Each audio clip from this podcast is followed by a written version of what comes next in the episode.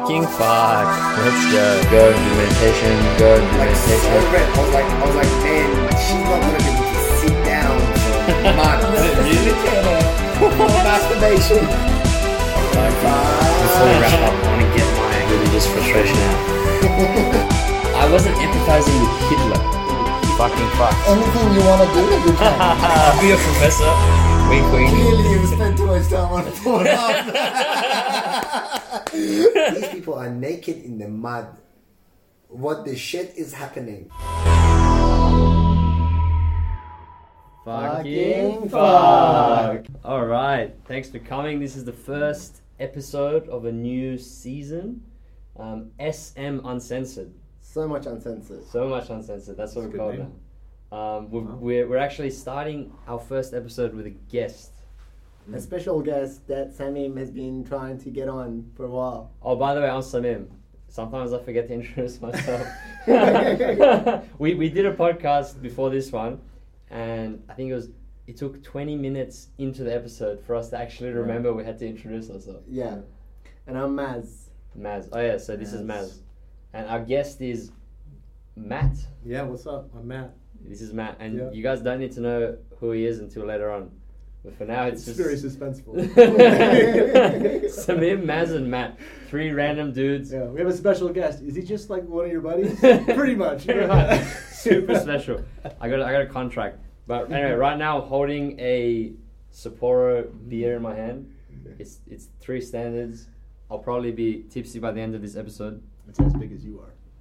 That's good- if you guys have never seen me, just think of a bottle of beer and that's me. but anyway, anyway, Maz, get us going, get us going. What's who are you? Why do we start this podcast? Why the hell should people listen? Yes, I think I think it would be cooler if you say who Maz is and I'll say who Samim is. Whoa. Whoa, that's a all right. Tables of ten. Okay, so Maz. Maz, in my life, I would say he's my spiritual advisor. All right, so Maz, he has had a really interesting life. His his experience, like he, he studied engineering at some stage, and then he was a professional gamer at, at another stage, and he had a stint where he worked at a candy shop. Entrepreneur. Oh, sorry. He was he was entrepreneur at a candy shop. Is that literal or is that? Uh, it's the code. It's- Yeah, it's okay, fair enough. and then Sorry, I'm a million years old. it's okay. It's okay. And then um, now I, we're studying together at uni, but but he he is my hippie friend, and he has introduced me to the world of hippiness and hippie wonderland. That's what I'm gonna say. Please. I love it. Thanks for the uh, introduction, Samim. Um, so Samim is a guy who is just very curious. He wants to find out things. He's like, oh, what happens if I do this? It's like well, what happens if I try and do this thing that people say you shouldn't do? And he'll just go and do it. And I love that about you. Like you just, you know, like you you have that curiosity and you just go around the world and engage with the world with that curiosity and that's led you to some interesting places and interesting experiences and I feel like has made you mature more than your age. I'll take that. That, that was the cherry on the icing. I have, I have this obsession with uh, being considered older than I am. So- so I just uh, scratched your itch. You yeah? just scratched my itch. That felt nice. That felt nice. Um, and anyway, so why did we start this podcast? Um, very Well, briefly. Uh, like it, it all started when we went camping one night and we just had this real deep chat and we were like man this was an interesting conversation i think like some of my friends and family would have liked to listen to that conversation and then someone's like why not let's just start a podcast started there That's it. And we started, but anyway, I feel like that's like that's like a very um, you know cliche thing of like our conversations are cool. Like let's make a podcast. But but for me and Maz more specifically, it was that I used to be very very religious, Mm. and I guess throughout the episodes of the podcast, there'll be lots of themes of like my religious trauma just like triggering me and like me getting pissed off. But I'm I've been going through this this path of becoming more atheist, or you could say agnostic. but Maz used to be very atheist, and now he's actually leaning towards or levitating towards religion, Yeah. Mm. and that's where our conversations become interesting Mm. um, because I I genuinely care for Maz as a friend, and if I'm being honest, I'm a bit concerned that he's levitating towards religion. the podcast is an intervention. but, but not just that, but, but it's also that I also respect him as a wise and knowledgeable person. So there's there's that deep curiosity within me that's like, uh, what if what if he's right? What if I'm wrong? Uh-huh, uh-huh. So anyway, that, that's pretty much our journey. That's pretty much the podcast, and let's hit it off. Let's bring the guest onto the stage Mm. and say, Matt, So wh- wh- why are you here? Like, what makes you want to actually be here right now? that's a good question. Um, you know, I'm here because you two fascinate me. Very much so. You're both good guys. You're both curious individuals. Um, one of you is ageless, Yes. and the other of you is a, a profound seeker of truth. wow. Yes. And um, one of you in particular has been on my case for quite some time to get on here. So, Yes. yeah. You know, I, I was at the stage yeah. where I was like thinking of finding out where he lives. And like knocking on his door and being like, like putting a note underneath the door saying, Yeah. "When will you come to the podcast?" yeah. You just need to get the owls to like the Harry Potter, you know? the- Yeah, exactly. sending the letters. Exactly. But I'm glad you're here. Thank Well, you. I, I'm quite fascinated to see where this goes because um, of all the things that you know we've had the pleasure of chatting with each other about. Um, you know, religion and religious background is featured a little bit, but Mm. not that much. And Yeah. to frame the podcast is very much this like you leaving religion and Maz you going towards it and Mhm. trying to resolve that. I'm quite curious to see where I'll land in this conversation. Mm. Mm. Yeah, yeah. I- I think if, if you guys also feel like it's the right place to go, I've, I've got a question just to spark the conversation. Go on. Because I, I honestly, like, I know all of us three people in this room, we're, we're not going to have a shortage of things to talk about. But the first question which comes to my mind is can we each define what does faith mean to us? And is faith dangerous? Mm. You know? Yeah. yeah. Contemplative. like, like, like, I'll just preface with it that, like, I. Of course, we can go into it, but I do think faith is quite dangerous, and I do think, like, blind faith. hang on, hang on. Go with the definition first. Okay, okay, Seems definitely. fair. Yeah. Yeah, that's fair. So, to me, faith is when when there is a shortage of facts, we turn to faith. You know, because if if there is enough facts to believe in something, then it's no longer faith, in my opinion. When there's a shortage of facts, then you need faith to bond you to that belief. Mm. That's what I call faith, and and, and it's not always a negative thing. In, in in many cases, it's like when you're at a dinner, you have faith that your friend will arrive at the time that you told them to come. You know, but there's a shortage of facts there where you don't know for sure if they're going to come or not. So there's the Mhm. uncertainty. But anyway, that's how I would define. faith. So, in a way, faith is a response to uncertainty.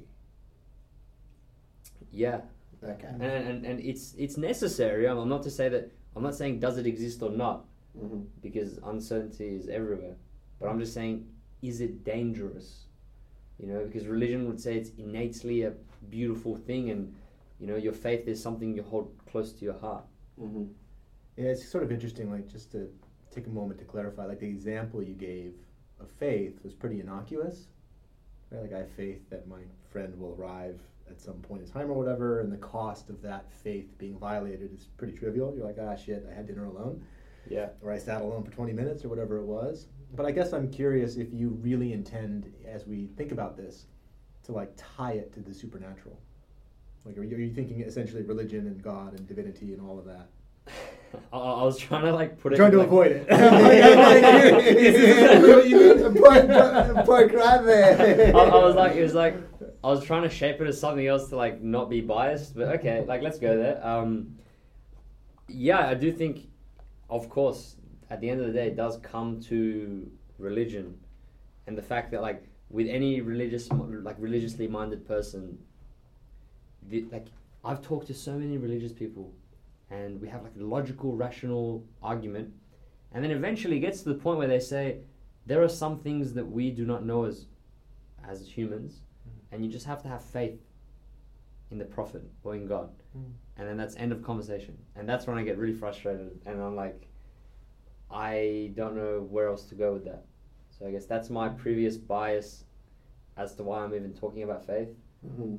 Like, wh- what do you guys think? So hang on, uh, you still didn't finish answering the actual question that you were asking. So is faith dangerous? You didn't really give that a clear. Okay, um, I, I think it is dangerous. Uh huh.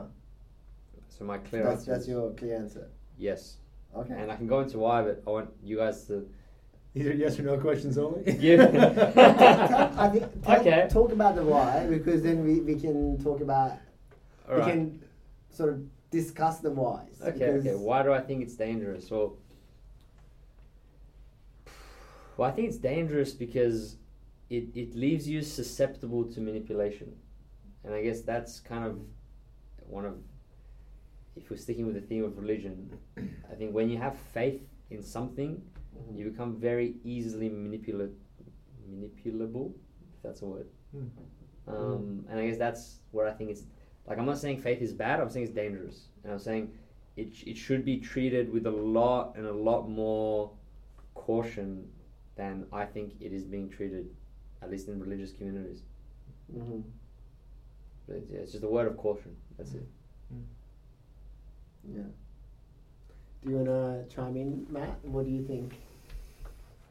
Um, I mean, I think that's a pretty reasonable definition of faith.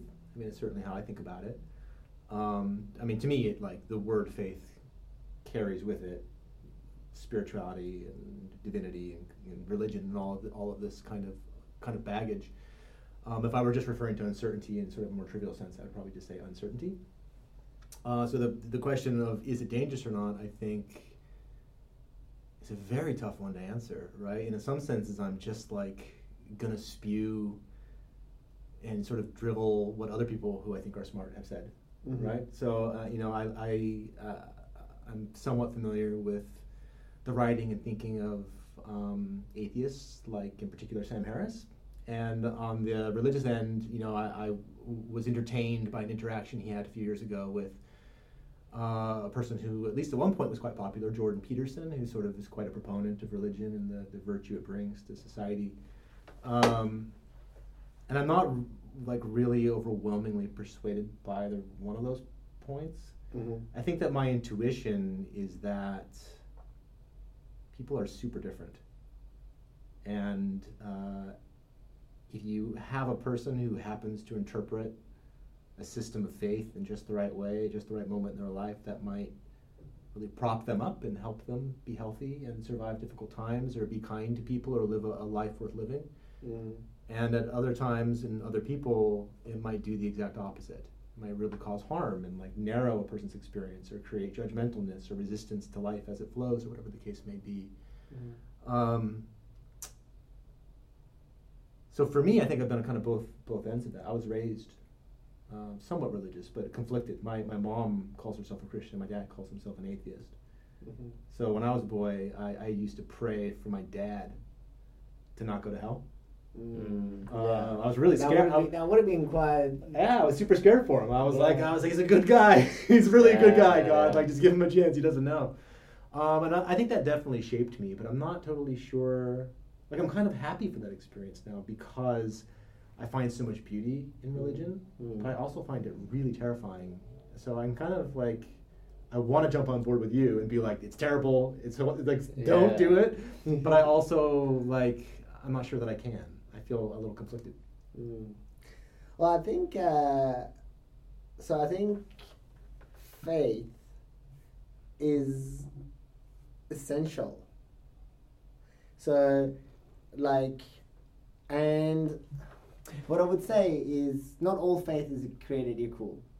So you have uh, blind faith, and you have let's call it enlightened faith. I don't know.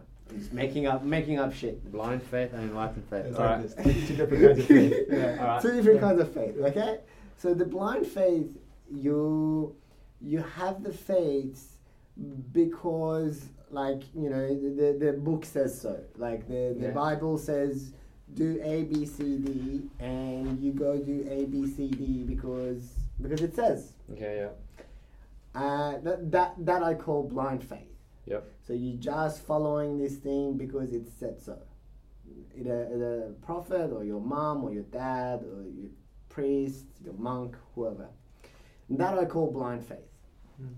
And what I call enlightened faith is when when you read that, when you really think about how that plays a role in your life. Do you really believe that? Not because it was said so, but because it's something you directly experience, because something it's something that um, the effect of it. Does that belief have a positive effect on your quality of life, or does it have a negative effect on your quality of life? That I think is a really key part of uh, like you choosing to have that faith because it has a positive effect versus you just having that faith because it was so so. So you, you have your consciousness and you making a decision to consciously take on board this faith because a you believe it based on your own direct experience of whatever and your own research in whatever manner you've done and and that it has a positive effect. If you take on board that faith because of those two things, I, I call that an enlightened faith. I'm just, I just made that up, but It's like faith with like a feedback loop. You're constantly evaluating if the faith is serving exactly, you. exactly. It's not a, it's Yeah. not a permanent faith. It's not a permanent faith of like you know you need to do A B C D E. It's not like that. You you you have it ongoing and you notice oh this faith that I had that was really helpful and helped me is no longer serving me. And that's time to question it, and that's time to bring in some conscious attention and reevaluate.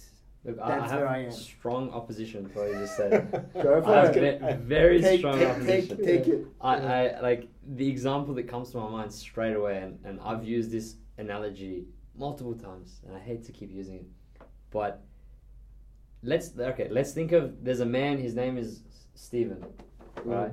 He he he's a worker. He just he works in the factory, and he believes that what is right for his family is right for him. So it's net positive, all right.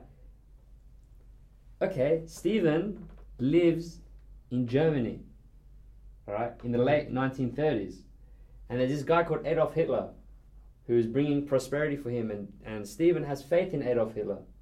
I keep bringing back the Nazi examples, I think. I think it helps. So it's like in that case, he has, what was the word? Enlightened faith in Adolf Hitler and the Nazi party. How is that good? Okay, hang on. So with the quality of life piece, it's so your quality of life for you is one part of it, but quality of life for the the the wider circle Where of does the wide circle end? It depends on what kind of person you are. For someone, the wide circle is not even wide; it's just themselves. But so for someone else, the wide circle is the whole earth.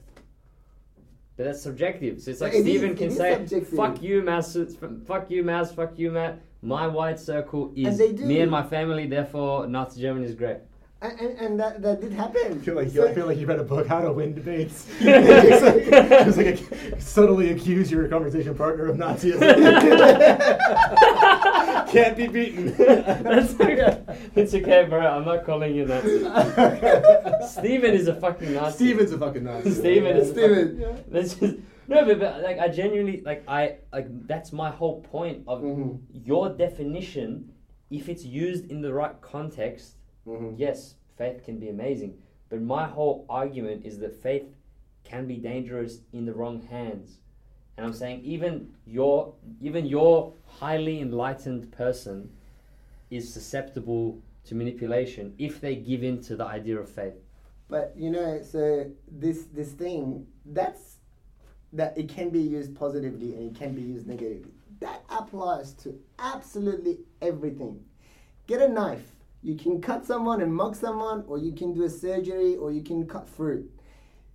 get a car. You can drive to go to a location, go post something, go go see a doctor, or you can use it to run over someone. Mm. So is car or knife good or bad? Or is, is it are they dangerous? Yes, is they car are. dangerous? The car is dangerous and knife is dangerous. so, so, so by the definition, we are living in a place filled with danger, and that's just not how I want to conceptualize my life.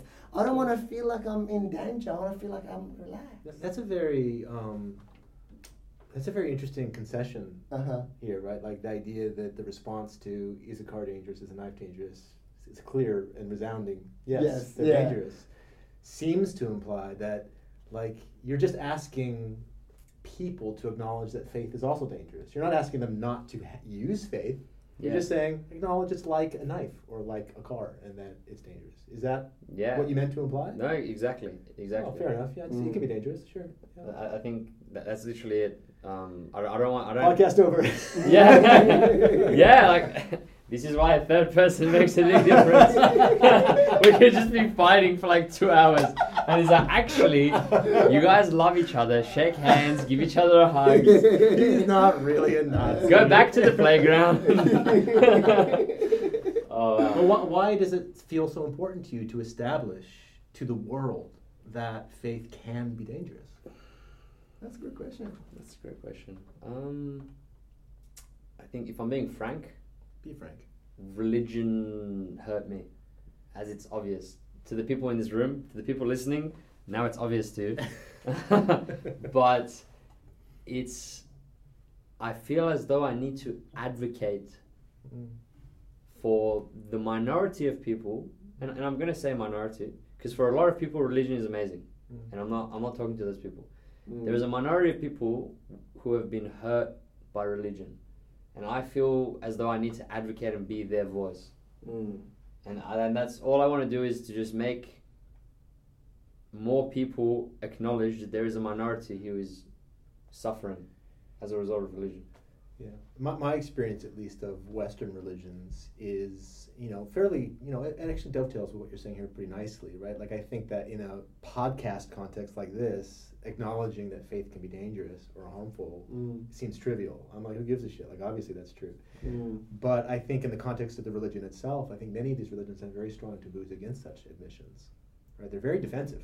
Like, no, Mm, this mm. is we're fucking, we got this shit right, Mm. right? Yeah. And admitting any mistake is not so easy. Mm. Um, and so from that perspective, um, like I'm almost it, maybe I'm quite dumb, but I'm just now beginning to perceive that like when you were concerned earlier on the point, you're like really worried about your friend's well-being heading, heading into a potential system of beliefs that can set him up to be hurt.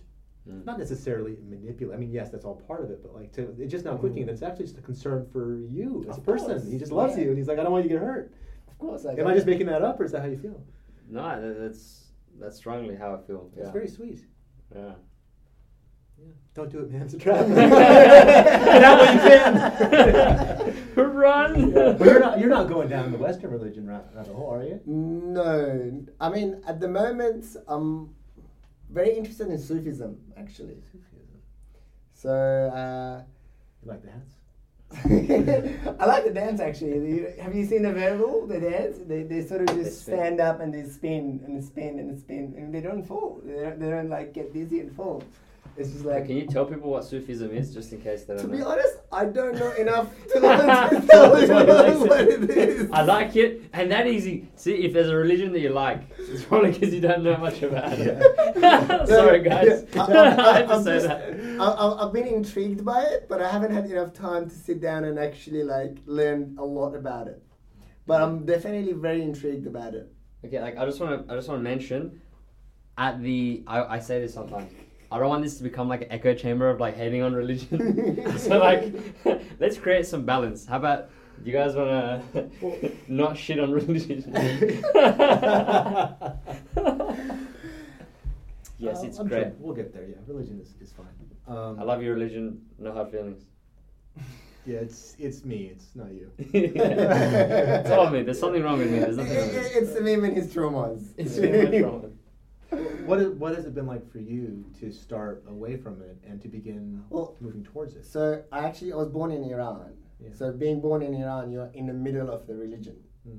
But in Iran, I, I saw the religion as this thing that was forced on people, and I saw a lot of people who appeared to be very religious and be very corrupt. Mm. So I actually, that's why I started out as being really anti-religion, because I came from that background. Like, Yeah. man, religion is just a thing that really is associated with corruption. I had that Yeah. association, and I came here, and I had this experience where it made me even hate religion more. Where I was dating this girl, and we both really loved each other, but her parents were Christian, and when her parents found out that she was dating me, they told her because he was not born in a Christian family. Notice the word born in a Christian family because I was even willing to Yeah. come to church and Yeah. read the blood, bloody Bible. Yeah. It seems like like thinly veiled racism to me. Yeah. but yeah, I don't know. I mean, he wasn't born into religion, so can't be like just making up rules on the fly. So good. yeah, it, it's, it's freaking, oh my god. So since then, I'm just like, so not only is religion associated with corruption, Yeah. but it's also a thing for people to um, discriminate each other against. You know, you already got racism and sexism and this ism and that ism. You don't need another thing. Yeah. So I just that's why I really hated religion. That was like my starting point. Yeah. But since then, I've had some many spiritual experiences at different times. Some aided by psychedelic substances, and some not. Yes. And Yeah. I've come to this realization that there is a spiritual world that we live in. It's not just this 3D physical dimension, there's other places. And because I know there's other places, I am seeking to understand that and that spirituality and the metaphysics. And that part you can't find in the. Wow. That's why that, that's what's gravitating me towards This that. is this is so strange because like so you, you're basically having mystical experiences, whether that's through some practice that required Meditation. following instructions, you know, Mhm. really carefully, like meditation, or um, or having Plant medicines. plant medicines in the right context, and you're just Yeah. you're going, you're having intense experiences that are really, I guess, mystical is probably a fair word for it. Mhm. And the net effect is like, whoa, like maybe I've been too harsh on systems of faith and relationships to the unknown and to Mhm. uncertainty and whatever else, right? It's sort of like Mhm. softening you up towards this idea. Exactly. And like, you're not just going, you're just following a similar trajectory with similar devices, still in the opposite direction. You're having mystical experiences and you're like, nah, still, fuck religion. Not necessarily. He has Really? softened. He has softened up a bit, actually. Really? I'll Yeah. Up. So, do you want to tell us about the time you went to that Buddhist retreat? Okay, so actually, let me preface. Before the Buddhist retreat, the thing that made me go to the Buddhist retreat, which I'm happy to talk about here, is um, I tried psilocybin for the first time I've heard of it. in January. Not sure if you guys have heard of this thing. It's uh, it's a very cool thing. It's it's also known as magic mushrooms. Um, It's actually FDA approved now. Oh, it's and T- FDA. is it TGA? TGA, F- What no, is it? it's I- I know, TGA. It's TGA. TGA, It's yeah. approved in Australia to be used for um, depression and for PTSD treatment. treatment resistant. resistant depression and PTSD. Yeah. Pretty pretty cool. Anyway, so that softened me up to the idea of there being something more. Like like this is a very common psychedelic experience of feeling one with the universe. And it sounds very like hippie and whatever, but like Yeah. you literally it, it, like there gets to a point where when you're in this elevated state Yeah. when you see something in nature be hurt like there was a point where i was looking at like a big like the rock, the rock face there's like a waterfall and i was just looking at the rocks Yeah. and for some reason i associated that big rock with mother nature. And then i just started bawling my eyes out Mm. like I, mm, like Maz would know, I have this whole trauma thing. I don't cry often. It's like a different, different story. But I just started bawling my eyes out, and it was because I was so sorry for like Mother Nature. Mm. You're empathizing. I was just empathizing so much, and there's this feeling of oneness where like when you're in this state, if some animal gets hurt or whatever, Mm. you just feel so connected. It's as if like a part of yourself Mm. Was was damaged or, or hurt. So I think after that, I was like, like, like having this atheist mindset to say that oh there was like just a big bang and then everything just randomly happens and Mm. you're just like that doesn't make sense anymore because you, Mm. you it, it's it's not congruent with your feeling that you had when you were in the altered state. Um, so I guess that that motivated me to go to a Buddhist retreat. Yeah. So it was just it was just a two day silent meditation retreat, and now I'm curious. I'm still skeptical. But it's I'm open to the possibility. Like before, you weren't open to the possibility. That sort of. I still think up to the religion is like I'm religion's not for me. Like organized religion, Mm. at least Buddhism is for me maybe the exception. I don't know why. It's not important, but I I I'm, I am open to the idea of like spirituality. spirituality and there being some greater power, but I just don't think our idea of God to be like this bearded man in the sky, like saying do this, don't do this. I just think that's wrong. I agree with you. I don't. I, I never think. I've never once thought that of God as this man, in, man in the sky. Maybe, maybe only in my sexual fantasy. He's like, don't masturbate. It's wrong. He's like, no. Yeah. Shit, sorry, man. no sex. Yeah. Bad Samim. Boom. That's exactly why. That's the only reason I'm not having sex like all the time. Yeah. Because this bearded man in the sky is telling me not to do it. Yeah. If, if, if, honestly, when I was religious, I, I I used to think I was like, if people aren't religious, then like, what's stopping them from going in the street and just shooting random people? Yeah, right. Like, like I genuinely believe that. well, that's a pretty profound question, though, right? Yeah, yeah, it is. Where, where do where where does our sense of ethics come from? Right, where does like at, at every moment of being, like a certain set of actions make themselves available to you, right? And your brain selects them. It's like I gotta, gotta pick one, gotta do a thing next. Mhm. Well, like through what context is that set of things presenting itself, and through what mechanism is your brain choosing one of those things? I think like a hard. I don't think this is true. I'm actually quite atheist, but like I think a proponent of religion would say, well, the purpose of religion is to impose harsh and demanding constraints on those things, so that when something creeps up out of nowhere, that is really not very nice Mm. you have something that makes you feel shame about it, makes you reject it, makes you whatever, so that you don't shoot people in the street. Yeah. for no reason. It's- yeah. Um, so I don't know. Like I, I don't think that you need religion for that, but I think it's an, it's an interesting question to wonder. Like, where does being a nice person come from, if not that place? I definitely remember reading uh, some philosophers' work on that exact sort of like question, um, and I don't remember his arguments in detail, but he you can have basically the gist of it was, and it was quite convincing, that you can have ethics without religion, Mm. and but religion does bring ethics with it too. So Mm. you can have you can have it both ways. You can either have ethics without it, or you can have ethics with it. It's not really about that.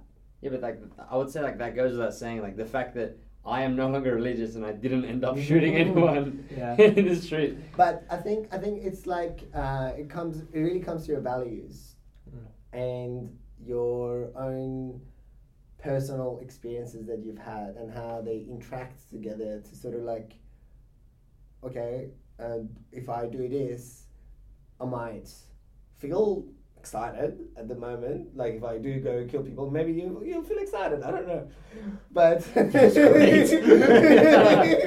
release oh, no. Just go hunting, bro. Same shit. Matt's been hunting. He likes hunting. Uh, yeah, I've been uh, once or twice. Yeah, I'm an aspiring hunter. Don't teach this guy how to hunt. Yeah, yeah. Um, oh my god. Yeah, I'm tempted to like go on a little riff about hunting and why it's important to me, but like b- before I give into that possible behavior I can engage in, Religion's like no, no. Bad. bad. Constraints. yeah, um, I feel like like the murdering people in the street example can actually be dialed back to a more like a subtle level. That, yeah, that, that I, re- I that think that would be. I think that would be actually a lot better for the discussion. too. Yeah, because I think we're really just interested in how do you live a good life. yeah, Right? ethics. How do you how do you maximize all the good things? Now, defining good things, I know is really annoyingly hard as well, but um, you know that's in some sense what ethics is trying to teach you how to do, right? Like Mhm. Christians aren't like you know saying do all this shit just because, right? I think the idea, at least the defenders of it, would say that the point of this is because if you follow these rules, you end up being You live a better life a better life for So yourself and for the society the whole yourself and the whole wor- world. Yeah, I think that's the idea. Well, the whole white world at least. But um, Amen. Amen to that, brother. God bless America. Yeah. I mean, so one of the things about religion is, I think most religions they have like their core principles are very similar. Mm. And the core principles, I don't think anyone is gonna come and disagree with them. It's like compassion. Yeah. Like, can you really disagree with anything to do with compassion? Can you say compassion is bad? So, like, that's that's like the core, one of the core principles of every religion I've come across. yeah. So, a lot, a lot of like the core principles of a religion is is to do with those ethics. Is to do with how to live a good life. Now, the organized part of it is where the institutionalized of it is where the corruption comes and the the possible downsides with the minority of people getting hurt comes from. I think. Would you would you agree with that, Samim? Yeah, I think so. Yeah, it is the organized part. Yeah. Yeah. So like the religion itself, like the concept of the religion and the actual like core principles of it itself, I think I think are created in a way to help you lead a better life. for So was communism.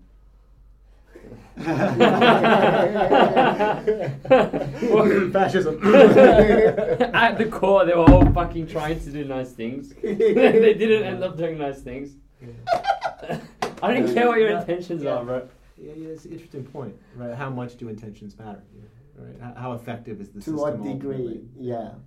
Yeah, so I'm, I'm just I love this fascism. Like I use it, win every argument. You're a fascist. Actually, it's it's interesting that Samim is do, uh, uh, uses fascism because other day we were talking, and he was Uh-oh. protecting Hitler. in- What? Oh! I was never on this one.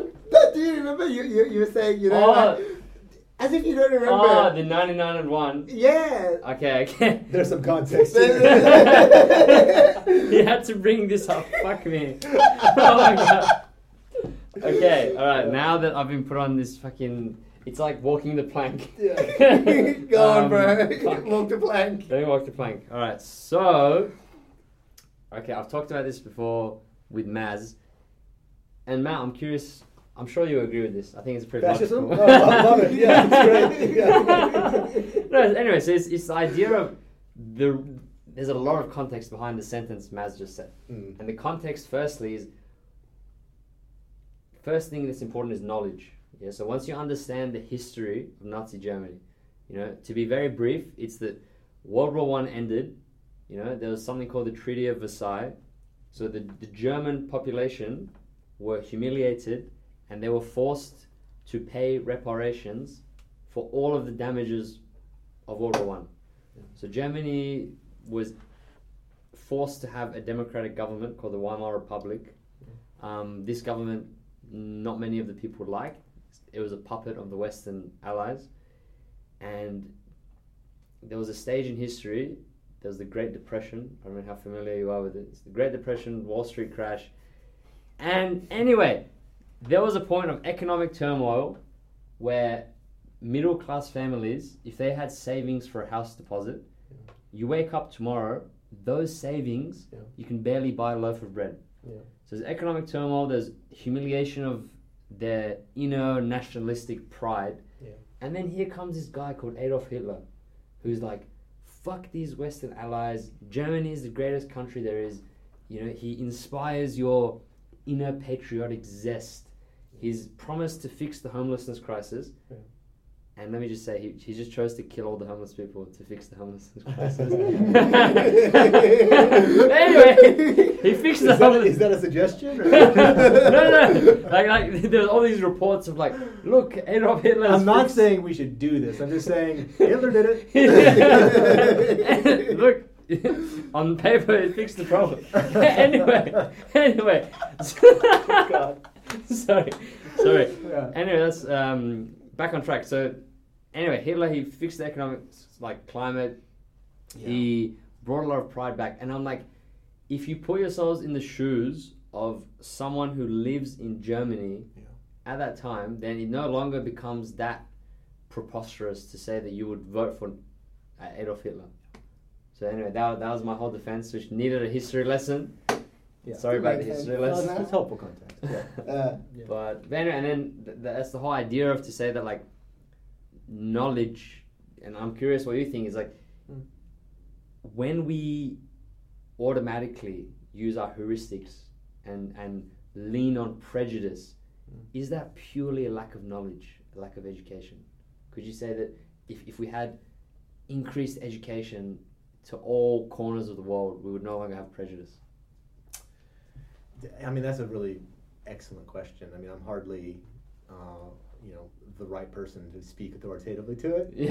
It's not what I do. None of us are. But um, you know, like to to me, the education thing is almost. It seems relevant, but it does. It seems to be kind of still somewhat peripheral. I'm not quite sure what feels like bullseye to me, but something like. Um, despair. Right, like. Look, people need to be educated, but more than they need to be educated, they need to have something to eat, and they need to have a place to live. That's you know. they need to. They need to just waggle your arms around. The lights will turn back on. Yeah. All right, guys, the light just turned there up. we I'm doing a dance in the Yeah, middle. that's good. Oh, you are Persian. Thank you. Of Um, course. Uh, yeah, I don't know. I think the education is, is a, is a thing, but it seems to me like there's m- even more core fundamentals that would that would precede education. You need to be receptive to education, and once you finally get to the point of I have enough food and shelter and safety, We're talking about are you, prejudice. co- are you talk, kind of going to Maslow's hierarchy of needs? something like that. Yeah, Yeah.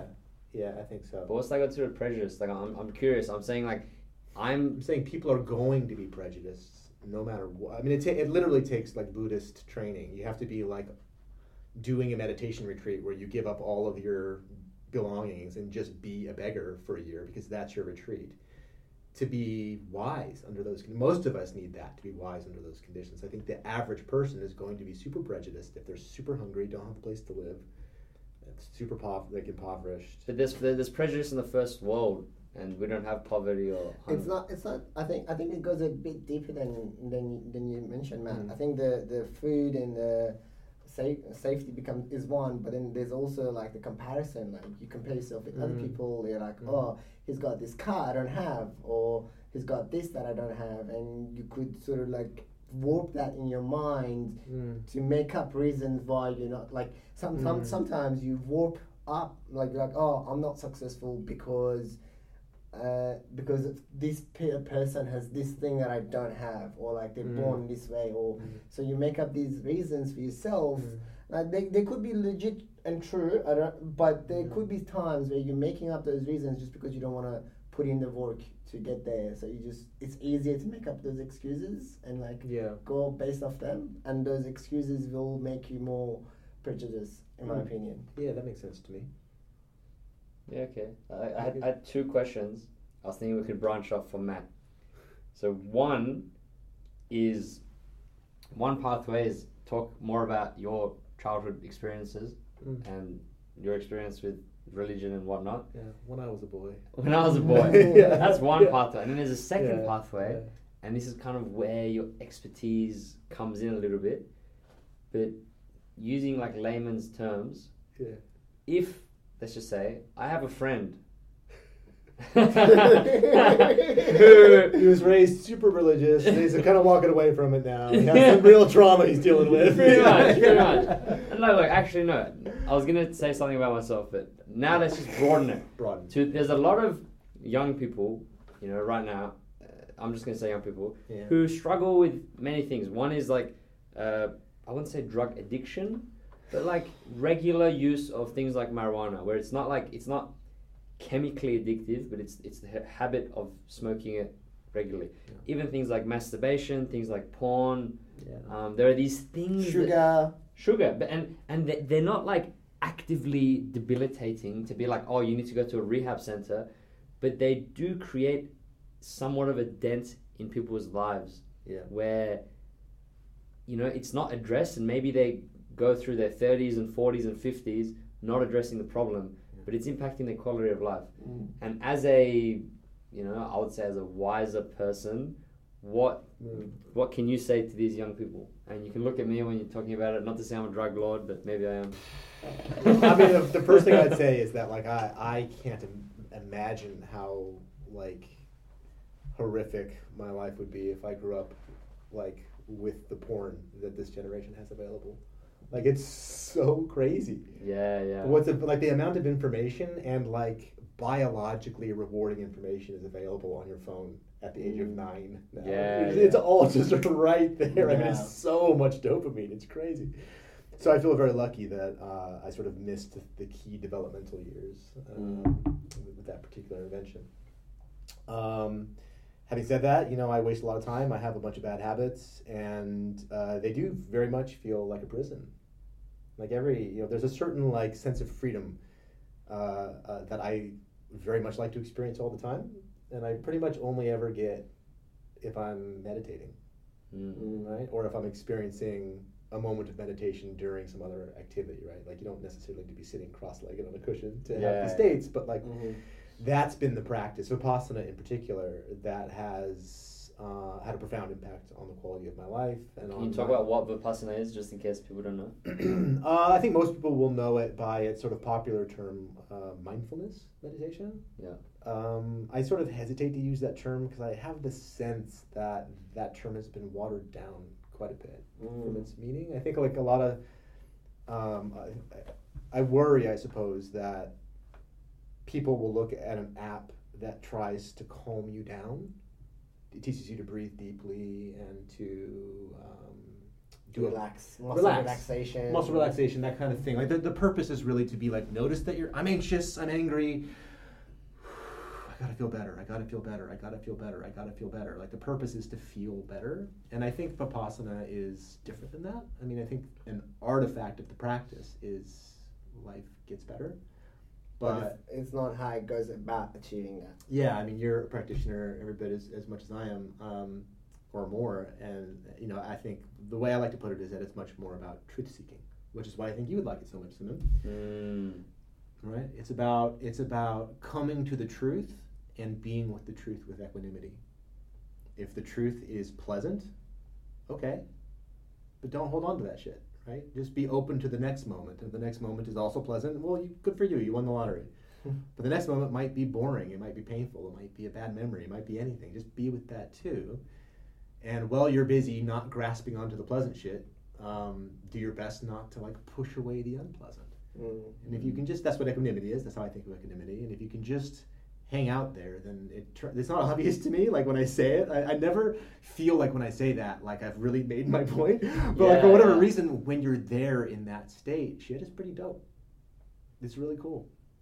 Yeah, it's like uh, I remember one time in one of my meditations, there was this uh, sensation on my back that was as if like there was like a hot coal there. It was just so painful, Yeah. and I had a lot of resistance towards it. Like it's natural to be resistance Yeah. towards something so painful. Yeah, like fuck you. For about outta here. 59 minutes of this one hour meditation, I had resistance towards this painful sensation. And then for that last final minute, I somehow managed to have equanimity and not have resistance towards this pain. I didn't want it to go away anymore. So, Yeah, all this is the reality of this moment yeah. that I have this painful sensation on my back. And the second that I was able to tune, t- tap into that state, the pain no longer existed Yeah. because it was just gone. Yeah. Like there was no something else happened. There was nothing. Yeah. It was just gone, and it, it turned into bliss. Yeah. It was just yeah. yeah, yeah, it's pretty remarkable. I've just got like devil's advocate thing to say about Yeah, equanimity Mm. and w- where do you draw the line between what you guys are describing as equanimity Mm. and, for example, bringing it back to religion? There, I do this a lot, but, but there, there, are, there are cases where you suffer for the cause. So that, like, I know in some sects of Christianity, it's like Yeah. like self whipping, where you you- Flagellation or whatever. flagellation. Yeah, it's like Yeah. you you're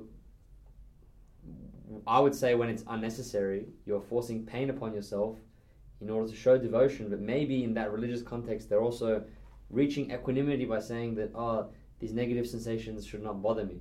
And I'm like, where do you cross the line between when it's healthy and when it's unhealthy? Like where do you draw the line? Is there a line to be drawn? I mean, I th- I think I I don't really know how to respond to that in a wise way. My my what what I'll maybe maybe Maz can rescue me here, but like hmm. to to me, equanimity is is always wise. It's just sometimes you think you're being, you know, you think you're practicing equanimity, but you're actually not. You're just enduring. Right? You're actually not being wise at all. You're just like, I'm a good meditator. I'm going to sit here and fucking bear it. Like you, you can tell yourself a story about being enlightened. It doesn't mean you're enlightened, right? So it can be very tough to like know if you're deluding yourself or not. But how do you know? But but I, I think.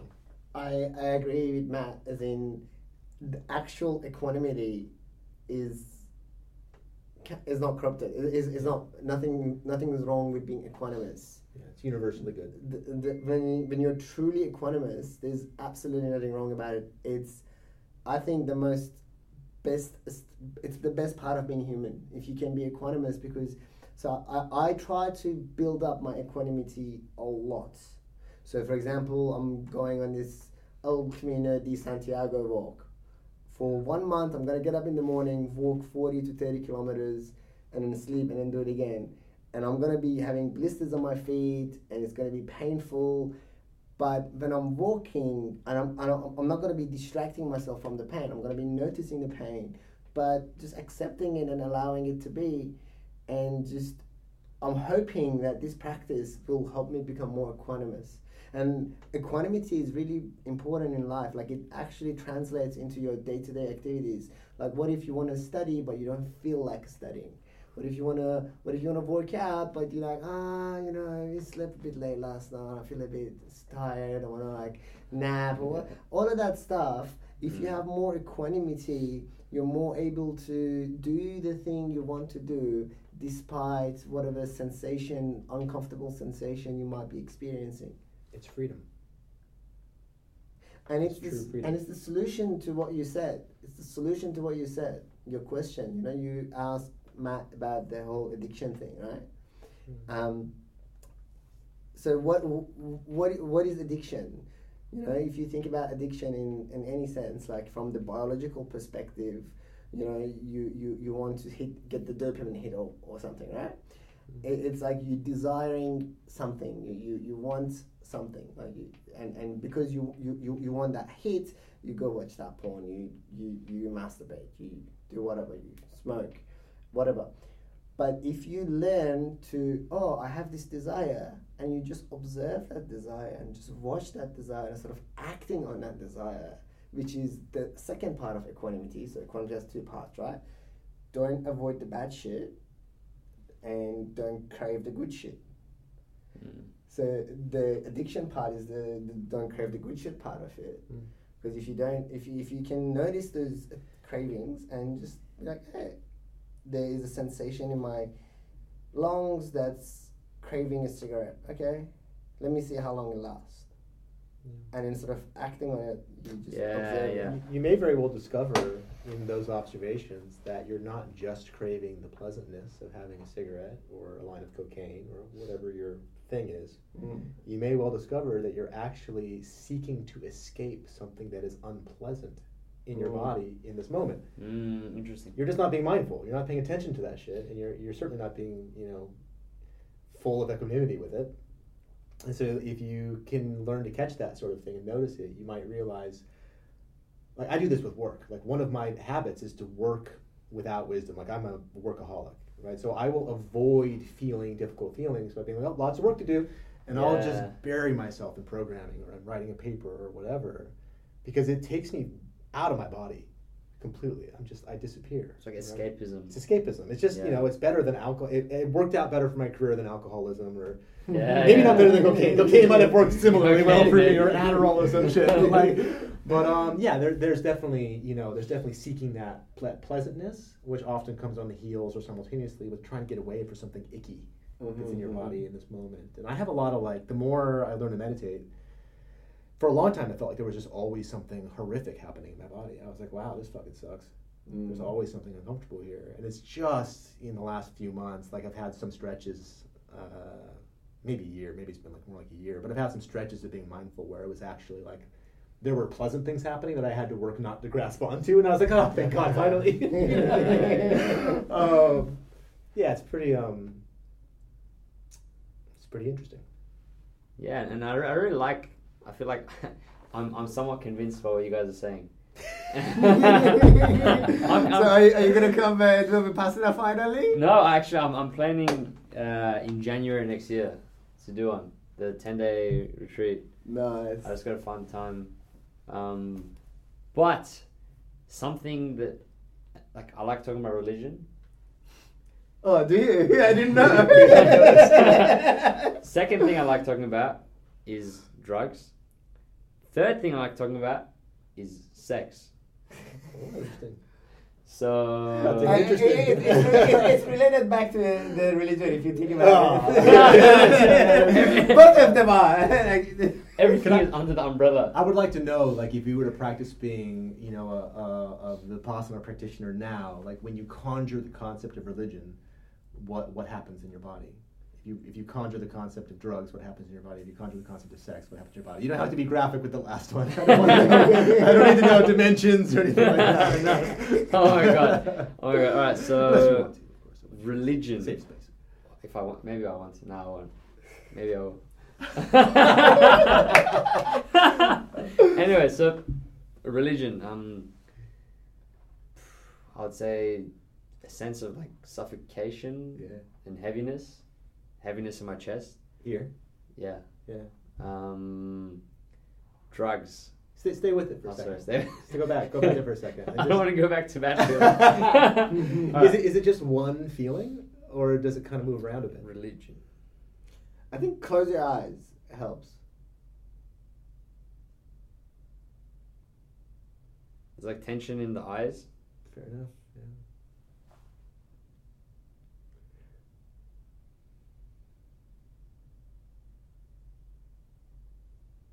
And I guess the mind kind of runs wild with memories and thoughts and opinions and ideas. Mm. It, it's it's really hard to quiet the mind.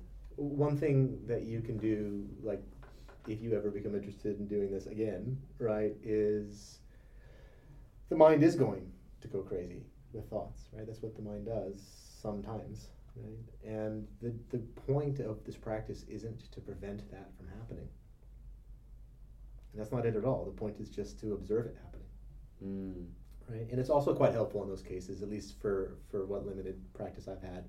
I often find that my my my this this could be a little slippery, but I often find I have quite an active mind. Like I have a lot of thoughts. It's not Mhm. usually very quiet. It's a pretty judgmental place up here. Um, not a big fan of myself, Mm-hmm. but that's usually uh, it's, there's usually something interesting happening in my body that I'm just kind of not really noticing when my thoughts are really going crazy. If I then remember, okay, here are my thoughts. What's going on down here?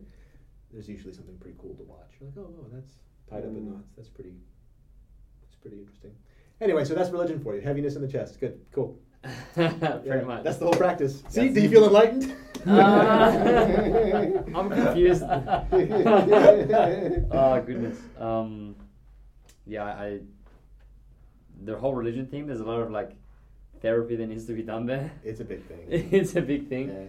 Um, and I guess the th- there's a sense of freedom in rebellion, Mm. which is very common. I guess, like, I I try and not associate with my own age, but there's one theme of being early twenties that I really strongly associate with, and that is rebellion.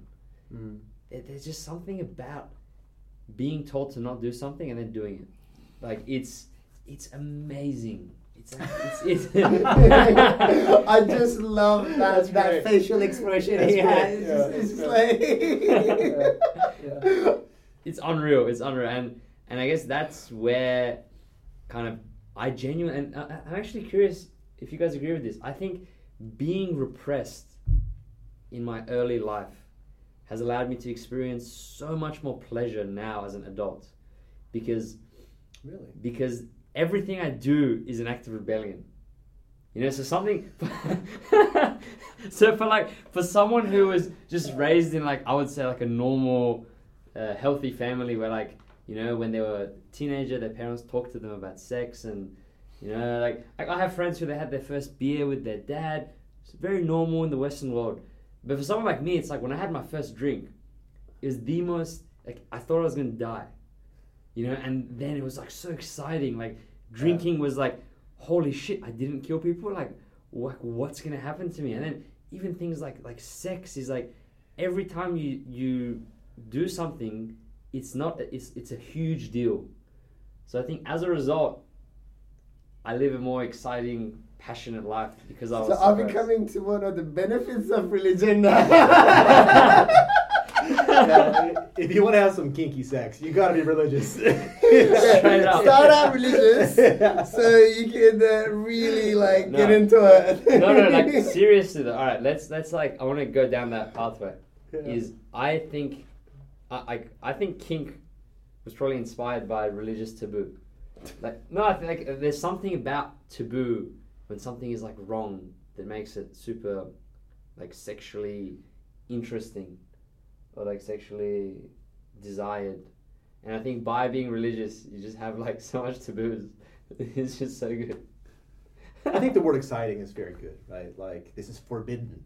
yeah. You know that that is, I think, intrinsically fairly exciting. Whether that excitement is in the form of fear or desire or a mixture of the two or whatever. But do you think religion is necessary to create that disparity in society for us to have good sex lives? No, I don't think that person. Strongly disagree, but, but yeah, I, mean, I think I think it's No, no, but it can happen. But no, but you could argue if, if we didn't have Yeah. things like religion Yeah. and like, like you think of it like I think of straight away to like Viking cultures where people just had sex left, right, center, and it's like my partner is your partner and their partner is my partner and my kid is your kid. Yeah. Does that make things bland? That's what I'm trying to get at. Is like, Right. is there something about control and inhibition that activates a natural thing within us humans and allows us to live more prosperously? I mean, I personally think so. I impose a lot of restrictions on myself. So, for example, I I would very rarely have ice cream, and I freaking love ice cream. Like when I say very rarely, like maybe four times a year, but I love it. So because I've got that restriction of only having it four times a year, when I do have it, I really like enjoy. I'm like, oh wow, this is like a treat, like a proper proper treat because I'm not gonna get it again for a while. Which yeah makes sense. Yeah. So it's the same sort of like it's the self-imposed restrictions. I think those self-imposed restrictions really make it more enjoyable when you do do it. It's self-imposed. I I think that like That that's for me. For me, that's what that's how I do it. like because my, my main question is I'm trying to argue for religion now. Well, do you feel like you're being kind of naughty when you have ice cream? I like think a- I do. Like a I bad, you're a do. bad boy. I do. I do. I'm like, like, like, oh, I'm one of those. Like, I'm not giving a shit about my health right now. Like, this is Right. fucking garbage I'm eating, and I'm fucking loving it. Yeah. He's such a bad boy, man. Pulls out like the whip. sorry, I left my handcuffs at home. I'm sorry. In the ice cream shop. Ice cream. Yeah. Oh man.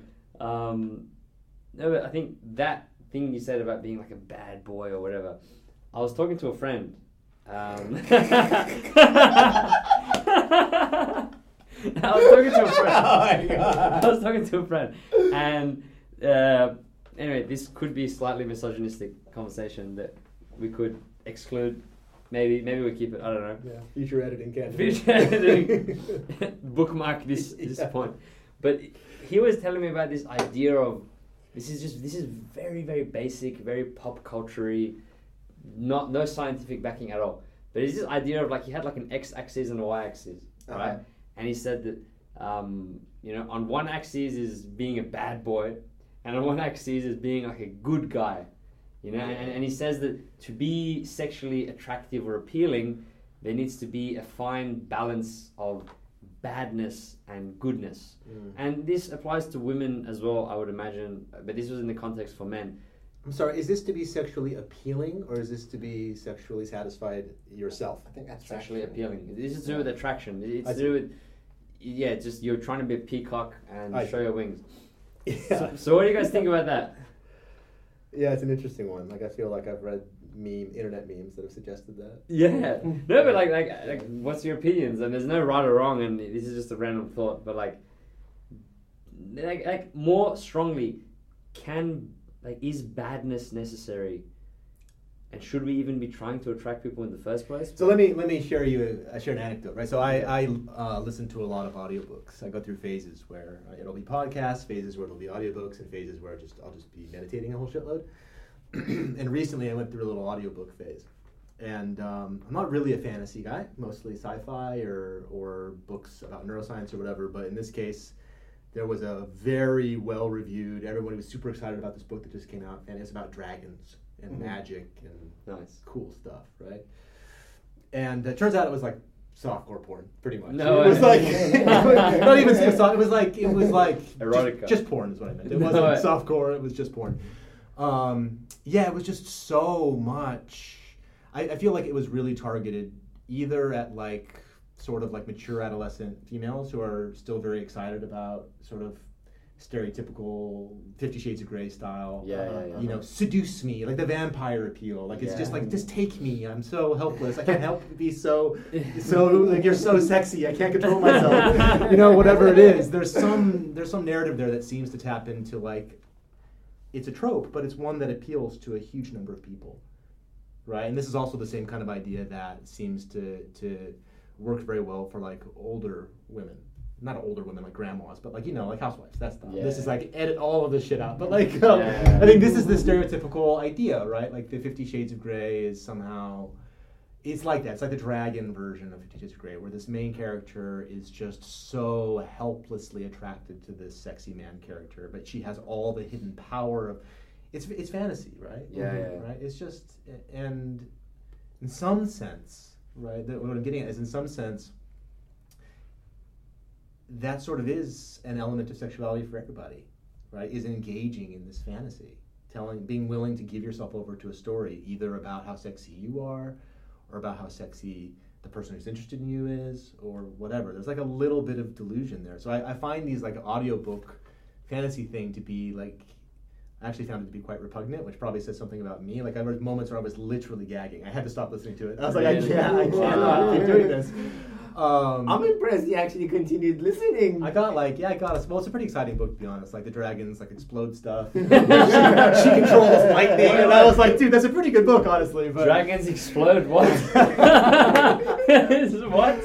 Yeah. Oh goodness. But I feel like there's something here in terms of like goodness, badness. It's like it, it all feels like some story, like delusion, like like like a some self. story.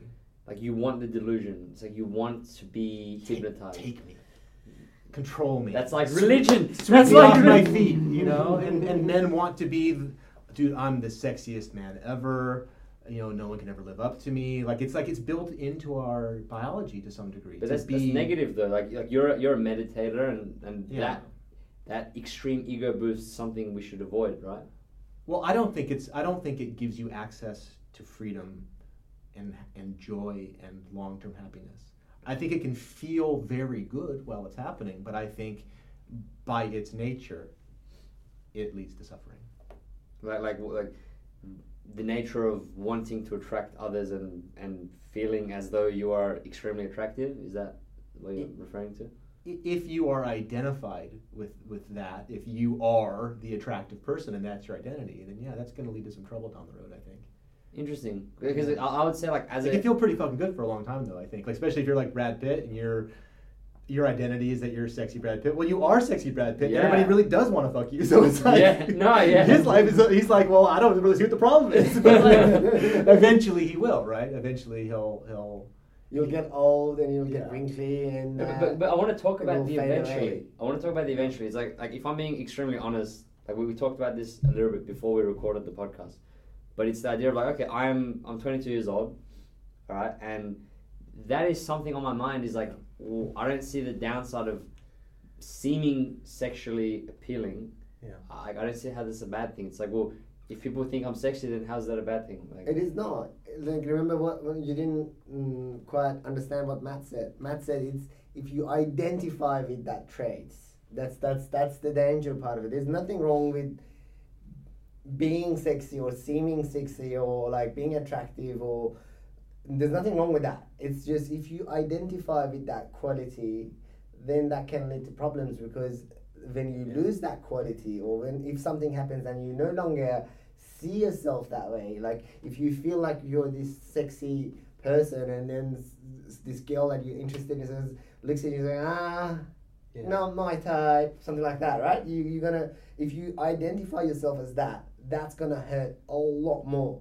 But it's easier said than done. Like like when I think of that, it's like, well, if because it's, it's all about the feedback you get. Yeah, so it's like if I go on uh, three, four, five dates, you know, and I get positive feedback from girls about my appearance, then it's what aspects of your appearance? anyway, no.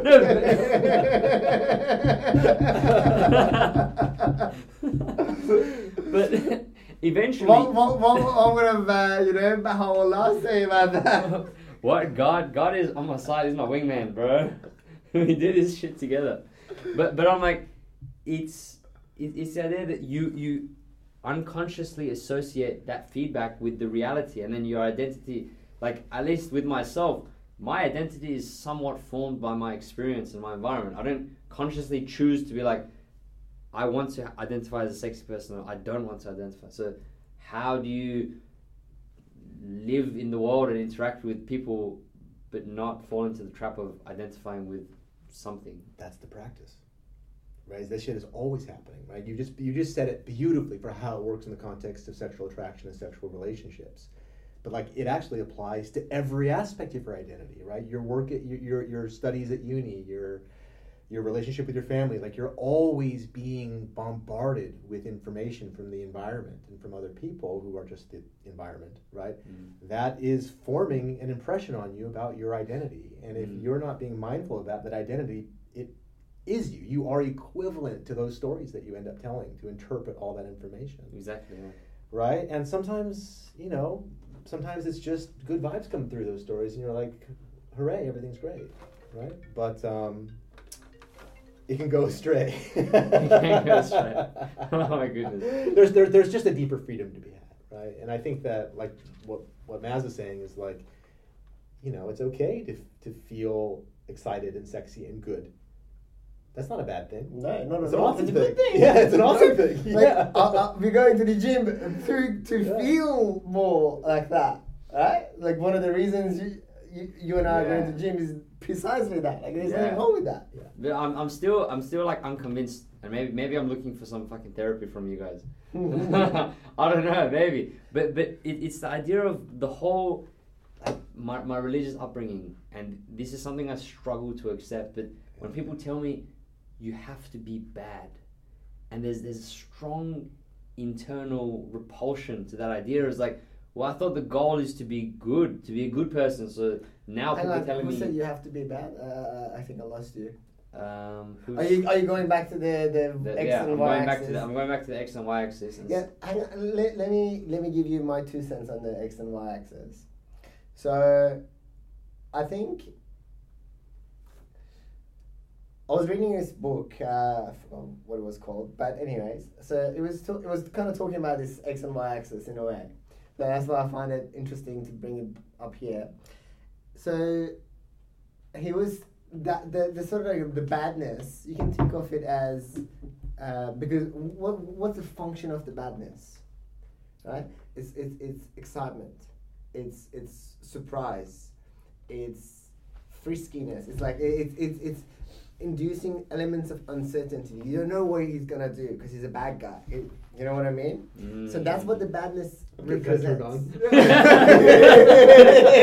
so aroused right now. Oh my god. That's what the badness represents. It's not actually about Shit. being a bad Bro, guy. this is softcore porn. Holy shit. Oh my god. you should be author of erotica.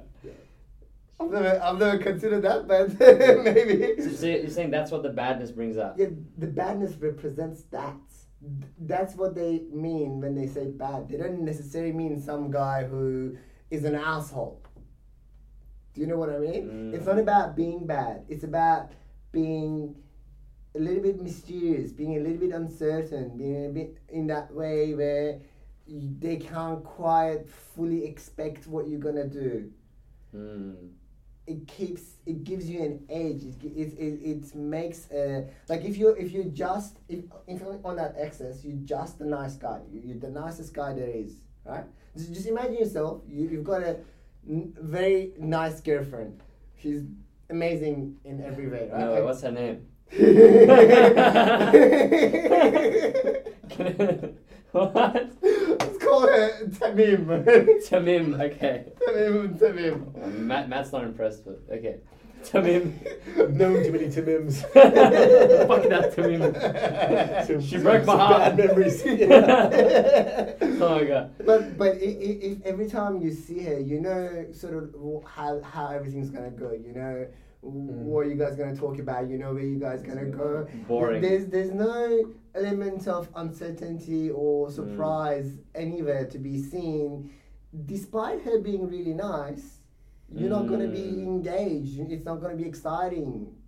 So you need the but but the safe the niceness represents safety right? You you want to be feeling safe and secure in a, in a relationship you know eh, if you if you're interested in someone romantically if they can provide you that sense of safety that's a bonus.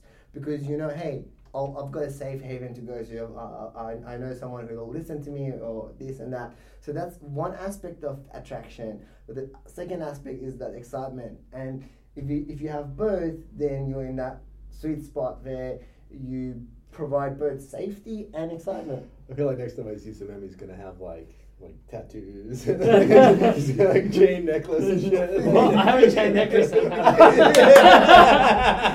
more, more than those things. More tattoos, that more is- chains. That does explain the arousal.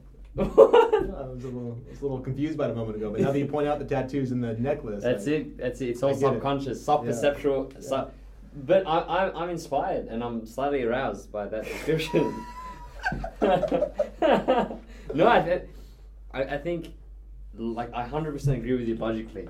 But, but there's still that internal resistance as to why isn't it good enough to be good? I had a, I had a, uh, a, I think I have a chip on my shoulder, maybe similar to yours, that's sort of, sort of about this idea. I mean, I think, I don't, I can't, I didn't hear a single thing that I disagree with that you just said, but um, I just nevertheless feel a similar kind of, I'm a little pissed off about it for some Mm. reason. Yeah. And um, I remember having a conversation with a, a younger kid on a plane um, many years ago now, but I, I must have been 30 at the time. He was probably 15 or something. and he was just like, he had just been to Scotland or some shit to like visit this girl that he really liked, and it just didn't quite go his way, you know. Like, Yeah. This poor, this Uh-huh. poor fuck just really liked this girl, you know. He was just like, maybe I'm gonna kiss her. Nah, I didn't kiss Aw. her. You know, like just like the the sweetest, most innocent things, but like just didn't work out for him. He's just an Uh-huh. awkward 15 year old boy trying to figure shit out. And just this complete stranger to me just asked me for advice because I'm sitting next to him. He was like, "How do you talk to women?" Aw. I was like, "I don't fucking know." but um, it just struck me that like. Uh, so many humans. This definitely happens to men, but I think it happens to, to, to women as well. Uh, we we're seeking an identity to become, so that we're attractive. Yeah, yeah. He's like, how do I talk to? I'm like, you be interested in them. You're you be curious in them. You just be who you already are, and be curious in this other human being. And they'll, you know, either either you're going to be the story that they care about or not. But like, there's no fucking this idea that there's like it all feels a little manipulative to me, right? It's like, how do you be hot? You know? like how do like how do I Wear more chains. chains, I that's- bicep curls, the whole fucking thing, man. So yeah, I, I think like uh, another example is um, I'm not sure if you guys know who Tim Ferriss is. You read, Yeah. read any of his books? I've Yeah. listened to his podcast. Yeah. Interesting guy, right? Like, but uh, you know, a long time ago when his when his books were fairly new, uh, I, you know, I, I listened to them. Or, I think the Four Hour Work Week was his first one. And I might be mistaken, but in one of these books, he's got a, a passage or a paragraph, or not a paragraph, like a chapter on like how to give women the best orgasm of their life, or something like that. Mhm. It just made me. It's just ugh. Just it's so gross. Yeah. Because I just feel like the message with all of this human interaction stuff ought to just be like, listen to each other. Just be humble. Mm. You don't know everything, Mm. right? Listen, listen, and, and go forth and try things, and uh, and then acknowledge if you did something wrong and try to do better. I like that should be the whole fucking chapter. Mm. He's like, first, you look at her like this, Yeah. and then you. And I'm just like, oh, for fuck's sake! Like Yeah. so many men are just like, maybe this is it. you know, like we're so desperate. We'll buy we'll buy a thousand books on the subject. I, I'm gonna I'm gonna make a confession here. I have read a book uh, called "She Comes First. Oh, he I've recommended read it to this me as well. actually. Yeah. And- I, I read half of it as well. and it's she did not come first. Halfway through, she didn't come. It ended. it's all about the technique of cunnilingus, like Yeah. in in Cunnilingus. How many a lot of detail. It's about five five hours on the Audible. Five hours audio. Pretty solid. Yeah. Yeah. It goes in a lot of detail, and my my Yeah. ex really appreciated that. Yeah. My You know, well, ex that's, that's definitely appreciated yeah. it. No, that's the weird thing is that that's the other side of the coin. Like that doesn't make me pissed off at all. I'm just like that sounds like a great resource. Yeah, cause, cause you know the thing is like, I don't fucking have one of these things. I don't know what feels good. Hey, hey, this is like this is like young Samim. I don't have one of these things. Just like, please God, please God, please God. Do you have memories of this? Like, was it terrifying to be because of the religion thing? Is the religion thing exciting for you or terrifying for you? I tell about my first sexual experience. You'll tell me about it. Yeah, of course. Yeah. I'll tell you anything. Out with it. Out with it. God. Um, religious thing. Uh, yeah, it was freaking scary, man. Yeah. It was extremely scary. It was. It was. Actually, no. It Are you was. talking when you went to Athens? Oh yeah, it happened in Athens. It was pretty good. Oh, that's cool. Yeah. Um, anyway. anyway, um, what was interesting to me was that it was less scary than having my first drink Mm. because maybe it's to do with like uh, you you study the brain. I do. I, I think with alcohol, you know, it, it takes a while for it to completely take over. You know, whereas with sexual arousal, it was more like, oh, um, like guilt, guilt, like oh shit, like this is bad, this is bad, this You're is bad, and then it's like you're in, and then it's like, like it was it's like uh, you know, in pilots, like it just takes over. Yeah. it's, it's like it's like the AI took over the, the steering wheel, and then you just just the So rest. it- just it's like in the, the flirting and the sort of like all the ritual leading The up leading to the up event. to. That's where the conflict was. exactly. And then it was like, this is going to happen. And you're like, I don't know, I don't know. Okay, I can do this. like, ex- like you put it like very well said. Like for me, it's the religious uh, like inhibition. Mm. It happens like literally. How says, I? I had my first girlfriend when I was seventeen, which Yeah. I was still a little bit religious. I was too scared to hold her hand. She was my girlfriend. This is seventeen, but people have sex when they're like fifteen in Australia. Yeah. I was seventeen, and I was too scared to hold my girlfriend's hand. Yeah. like that just goes to show it's it's the little flirtatious like outward showings of any Attraction. form of sexual attraction. And now of course i've come a long way but i'm saying like that's where i started. Yeah. that's where Started i started from the bottom now. started from the bottom now we're here Uh, yeah, like, that's literally where i started. And it's, it's all to do with but once the hormones kick in man it's that's it's fine. Like which god? What god? Who? What was his name again? I forgot. Right. And how about like uh, remorse and guilt afterwards? remorse and guilt well this is the thing i like when I left religion, I was like what, like it was end of my seventeens. I was eighteen. Yeah. And I didn't, I didn't have any sexual experience until I had fully processed leaving religion. Yeah. Like I just couldn't. It's like you can't feel remorse for something that you just don't do, because it's just those internal drives to stop me was so strong that I just wouldn't do it until I resolved it. You know, through life experience, through therapy, through whatever. And then now it's like there's remnants of it, but it's not enough to bother me because Mm. it's just taken over by like fuck you, fuck the universe.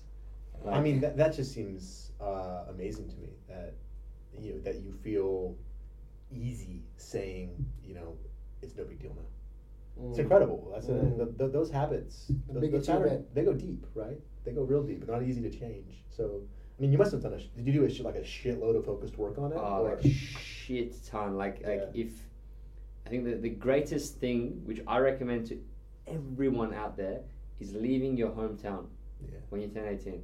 yeah, Like like you like I cannot emphasize how important that was to my personal growth. You know, because if you want to rebuild your identity, rebuild who you are, find who you are, you cannot do it because you have so many associations in your hometown to people, to environments, to stimulus. That it's just it's like a it's impossible to win that battle.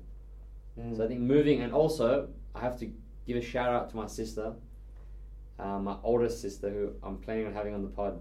She's a clinical sexologist, No shit. um, and she really, like, that can yeah. I'm gonna say this on the pod. When I was 15, when I was 15, she, this is when I was like, when I was 15 is the peak of my religiousness, peak. you were super into God then. Like in, in, in my in my religion, when you're 15, you reach spiritual maturity. Yeah. So you actually have a reaffirmation, like celebration. So you I actually signed a piece of paper in front of all my friends and family saying that I believe in this religion. Yeah. 15 was peak, and my sister sent me an email on my 15th birthday saying, "Ah, Samim, you're my little brother. Blah blah. You're about to become a teenager, and you're gonna go through a roller coaster of emotions." And she literally wrote in this email, she's like, "Masturbation is totally healthy, totally normal. Everyone does it." And she's like, "Yes, even dad and your brother masturbate." And she's like, "You know, you're gonna go through heartbreaks." And it was like a really, really touching email. Wow. And I didn't have any men in my life to have this conversation with me because it was so taboo. Yeah. And I actually hated her for sending me that email for like three years. Like I, I had so much resent Mm. for sending me that email. Mm. Like because it eroded something about your religious belief because it It didn't what was that erode. for you? It, it, it. That was the first moment where I was like, like it, it just it made me curious because I was like, wait, what? Masturbation? What the fuck is that? I swear to God. And, and I literally I went, wasn't even thinking about this shit till this fucking letter. Exactly. Exactly. So- This wasn't something that was on my mind. Literally. And then I, I remember I went to school like the next day, and I was like, guys, like, does everyone masturbate? I, I literally went up to every single guy in my grade, like like at least like seventy guys. Like I did like proper like the sample size was big enough. And I was like, do you guys masturbate? They're like, oh fuck yeah, man, of course we do. And and they're like, have you? And I was like, no. And they're like, oh bro, like when you go home tonight, you gotta do it. It's the best thing ever. And I was just like, I was like, what? And anyway, that started off, and, and let's just say, just to like wrap up the story, I was very curious, and eventually I explored it, and I went through like two years of like immense guilt yeah. and shame, Yeah. and I blame my sister for opening this door, this these thoughts, um, and, and it played a big role. Like my sexual urges played a big role in me being motivated to leave religion. Like I just have to like put that out there. Right. Right. Yeah. So now, with, with, with, with where you are now, do you think that email was helpful or harmful for you? Oh, helpful, hundred percent. Okay. Like, like there, there's so much truth in my sister's words, and even now, I have such an open relationship with her that I can talk about, you know, any questions I have regarding sexuality, and I am a very sex positive person today, and I've overcome a lot of my shame around sex because of my sister. Like the fact that I can sit here on something that will probably be like accessed by anyone, and I can talk about my sexual experiences, and Mm. and that's something that I'm really grateful for. What What is like one example that comes to mind when you think of uh, like a predisposition or belief you have about sex that your dialogue with your sister has sort of, you know, changed? Yeah.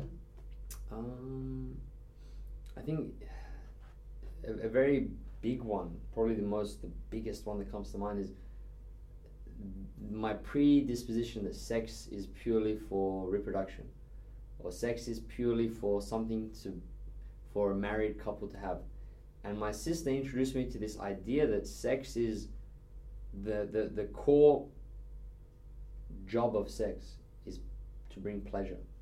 Mm. You know and, and this whole idea of now i can be very open-minded to be like as long as there's consent if it brings pleasure then it's okay you know whether that's in a homosexual you know sexual interaction whether that's in kink and Why, bdsm why, why are you making eye contact with me? you trying to tell me something? Homosexual. look maybe like we're putting all the breadcrumbs, Look, and look, all the it's- breadcrumbs it's- in there, man. yeah, it's late. No one's in the office. I mean- You gotta- gotta do too much whiskey. Having a drink. Masood's Masood's erotica got me aroused. oh my god! But no, yeah, and, and, and I think it's the idea of pleasure being at, Yeah. at, at the root of it, and, and that's what I do. Like if, if I have like sexual interactions with anyone, Yeah. I, like, girls are just so shocked as to how I can just be so chill, and the, the reason is because I'm like, there's like there's nothing to be ashamed about. Like I've kind of Girls are shocked that you can be so chill. What does that mean? like, because there's a way of hearing that when it just sounds like you're being kind of a dick. No, no, no, no. Let me, let me clarify. So it's the idea of being chill in the context of um, if, if the other person has strange kinks or, or, Yeah. or strange things they're into, Yeah.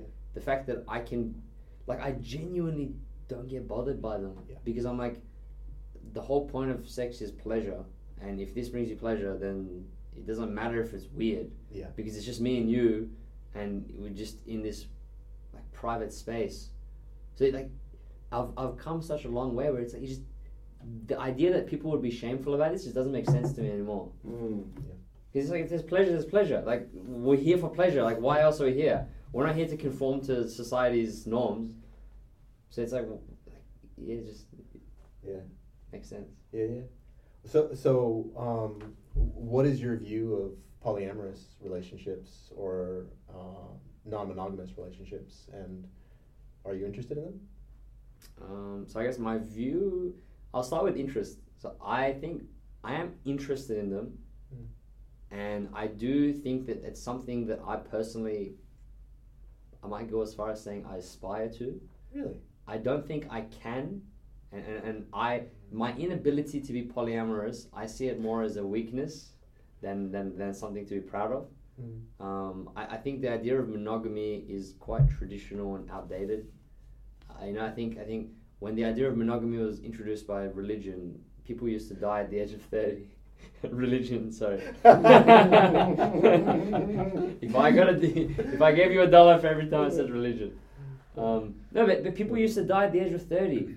You know, and, and it's like that was, those are the traditional contexts that monogamy was introduced, and now we live for such a long time. So it's like, how can we be with one person? How can one person like sexually please us, or we can sexually please them for our entire life? It, it, it sounds like a fairy tale. It doesn't sound real to me.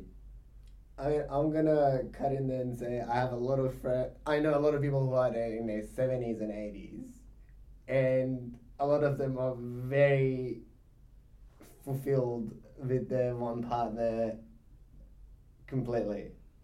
So, so, but but but you're saying it's a fairy tale, as in it doesn't happen. But I have I've seen a lot of anecdotal evidence of it happening. Mm. So that's why I'm saying I don't know if it's a fairy tale is a bit of exaggeration maybe on that. I'm still skeptical to what you said, just because it's it's it's the idea of like if you really want to compare, you, know, you Mhm. have to take data points from every single day. Yeah. You know, and, and you have to take data points for the whole lifetime. You know, if they have a good sex life at the age of seventy, that's great. Maybe they had ten years in their fifties where they didn't have sex at all. Mm. We don't know, you know.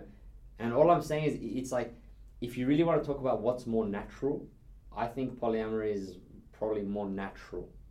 You know, I, I do see the benefits of monogamy. Like, don't get me wrong. I think we live in a society, and in this society, you can prosper more in a monogamous relationship.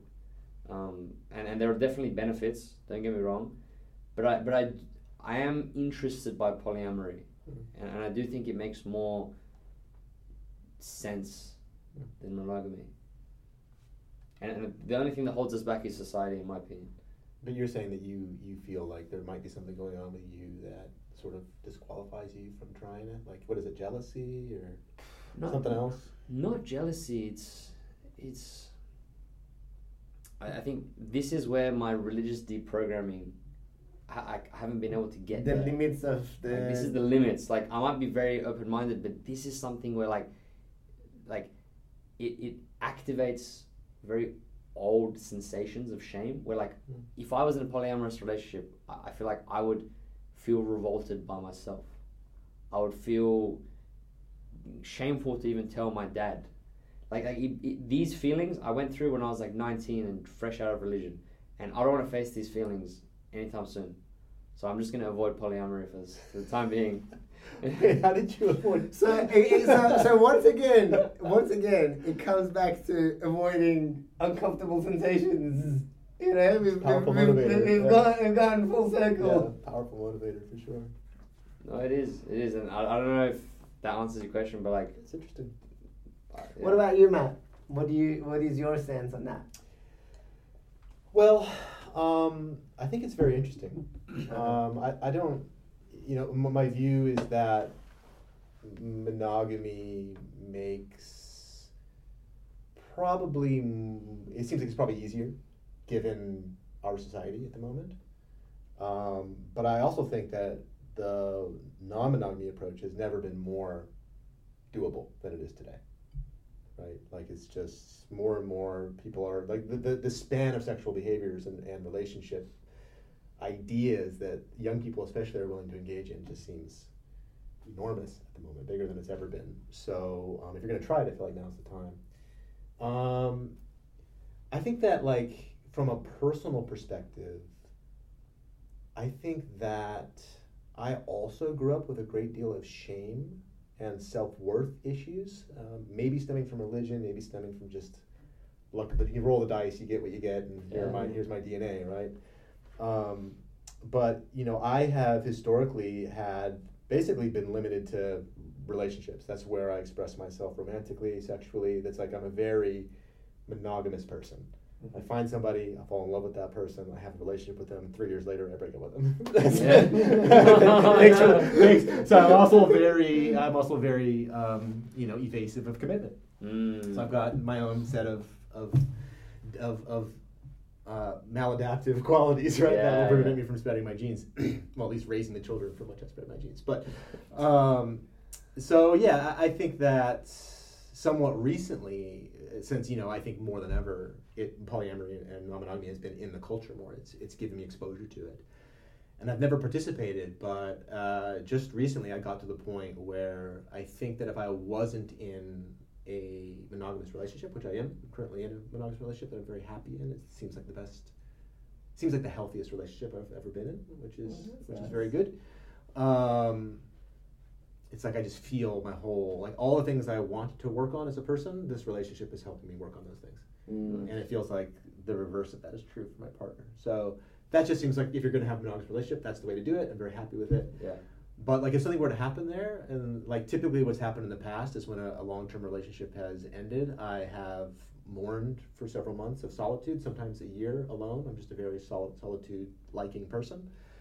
Um, I eventually will realize that that's too long to be alone as a human being. I feel quite lonely. I'm like, wow, it's really been a year since I've spoken to a girl. How about that? and like, I'll then just get out there a little bit. I'll just put myself out there and talk to somebody at a coffee shop or, or whatever. And that will usually lead to like a brief relationship or two, followed by a serious relationship with somebody that I meet shortly thereafter. So I haven't hmm. really had a lot of. I guess what I what I think most men I feel like the male experience is you go out there and you like get laid as much as you can. And Yeah, like, is that yeah. that kind of like real real you know you're you're keeping a tally of like Yeah. a, a, a, whatever The body count. the body count. Yeah. I, I don't have a terribly impressive body count um, because it's just not, it doesn't appeal to me. It's my body is not built that way. But now I think with mindfulness practice and just getting older and just you, you just deal with more shit. Like you get more awareness of all of the habits that drive you. I think that I, I might actually explore a polyamorous relationship if if I were not to be in a monogamous relationship. I might just give it a try Mm. there's many things that I really like, right? I really like, like if you're not quite ready, you just do not feel ready to be in a monogamous relationship or you want to build like an empire with somebody, but you also want to be deeply honest and vulnerable and you want to connect genuinely. You want to have a real relationship, but with the knowledge that this isn't, I'm not going to have kids with you, I'm not going to marry you, this isn't going to last more than three months. I just want this to be real for the time that it's real. I think I've tried to do that in the past, and I usually end up hurting girls and myself in the process. Mm. And I'm I, I, I'm quite curious now that like I think a polyamorous type relationship might actually be a way to do that Mm. with less pain, because you enter into it and everyone's already like contract. everyone's already spread out in their various networks of, of love, and I'm just saying, Mm. look, I just want a loving, open, you know, Mm. and all I have to do is overcome jealousy. Like somebody else is going to be fucking this girl, and or many other people is going to be, and is that going to be Mm. I, you know, I'm a biological male entity. I'm going to experience jealousy. So, will that be too much? And I think that a younger me, it would, there's no way a younger me could have handled it. But I think now I probably could, which is ironic because I have no desire to anymore. So, Yeah, yeah, but I actually have a question. I have a question as to do you like because when you were phrasing that, you know, Yeah. I, I think it's quite convincing. But Yeah. is the reason that you think the polyamorous relationship is leading to less pain? Is it Yeah. because if you were to break up with that person, they have the other person to lean on? Is it is it the like damage control that makes it appealing?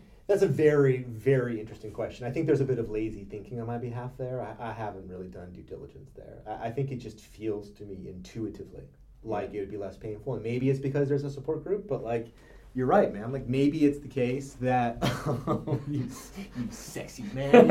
uh, maybe, maybe it's the case that uh, maybe it's the case that like they're, they're, in polyamorous relationships. I mean, the idea behind polyamory, not just ethical non-monogamy, is that they're in multiple loving relationships.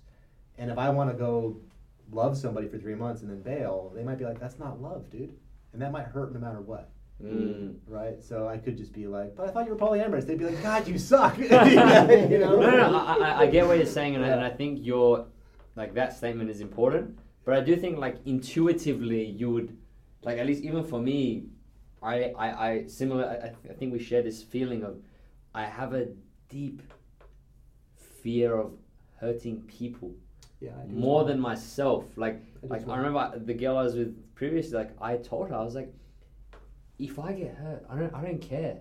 Like I, I'm a big boy. Like I'll, I'll get over it. Like I'll just go to the gym or something. Like like like that, yeah. that's fine. But I was like like the the maybe it's the guilt or the shame or the yeah. the, the feeling of knowing you have hurt someone you loved. That feeling just makes me super uncomfortable more than actually feeling pain myself. Yeah, it's a pretty painful feeling. Hundred percent. So like polyamory is kind of an antidote to that feeling. Maybe it sounds like I don't know. Well, I think that's the intuition, but like intuition. honestly, the, the more carefully I think about it, the less that seems to hold up.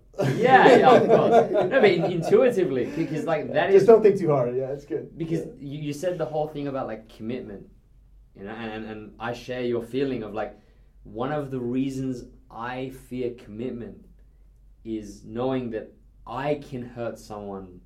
So it's not like oh I don't want to get committed because I don't want to get my own feelings hurt. Yeah. Bro, at this stage I'm like fuck my feelings. Like it's probably good. It'll be good for me to get my feelings like hurt. Yeah. But it's like that is what's stopping me. And, and actually, I, I don't feel like we talk about it enough as a society to be like, we say like, oh, you have commitment issues. But I think it comes from a deep place of immense empathy. Hmm. And I don't know. What do you But but a lot of a lot of things you do can can hurt people. Some consciously, some unconsciously. Like go through list of things that you do throughout your day. Like like I don't know, maybe you're driving and you cut someone off and maybe that person at- at that moment is just having a really shitty day and they just fucking get so angry and road rage, right? So you you've somehow in, in some way hurt that person, right? So like if you if you just like stop uh, stop and just like I don't want I want to ensure I don't hurt anybody at all, you're just gonna be locking yourself up in the room. No, I, I, I disagree. And, and the reason I say I disagree is there's something about being the devil in someone's life. There's something about like like it's not like oh that person did something to hurt me. It's like you are the cause of all of the pain and suffering in that person's life for the next three months. But is that is that really ever true?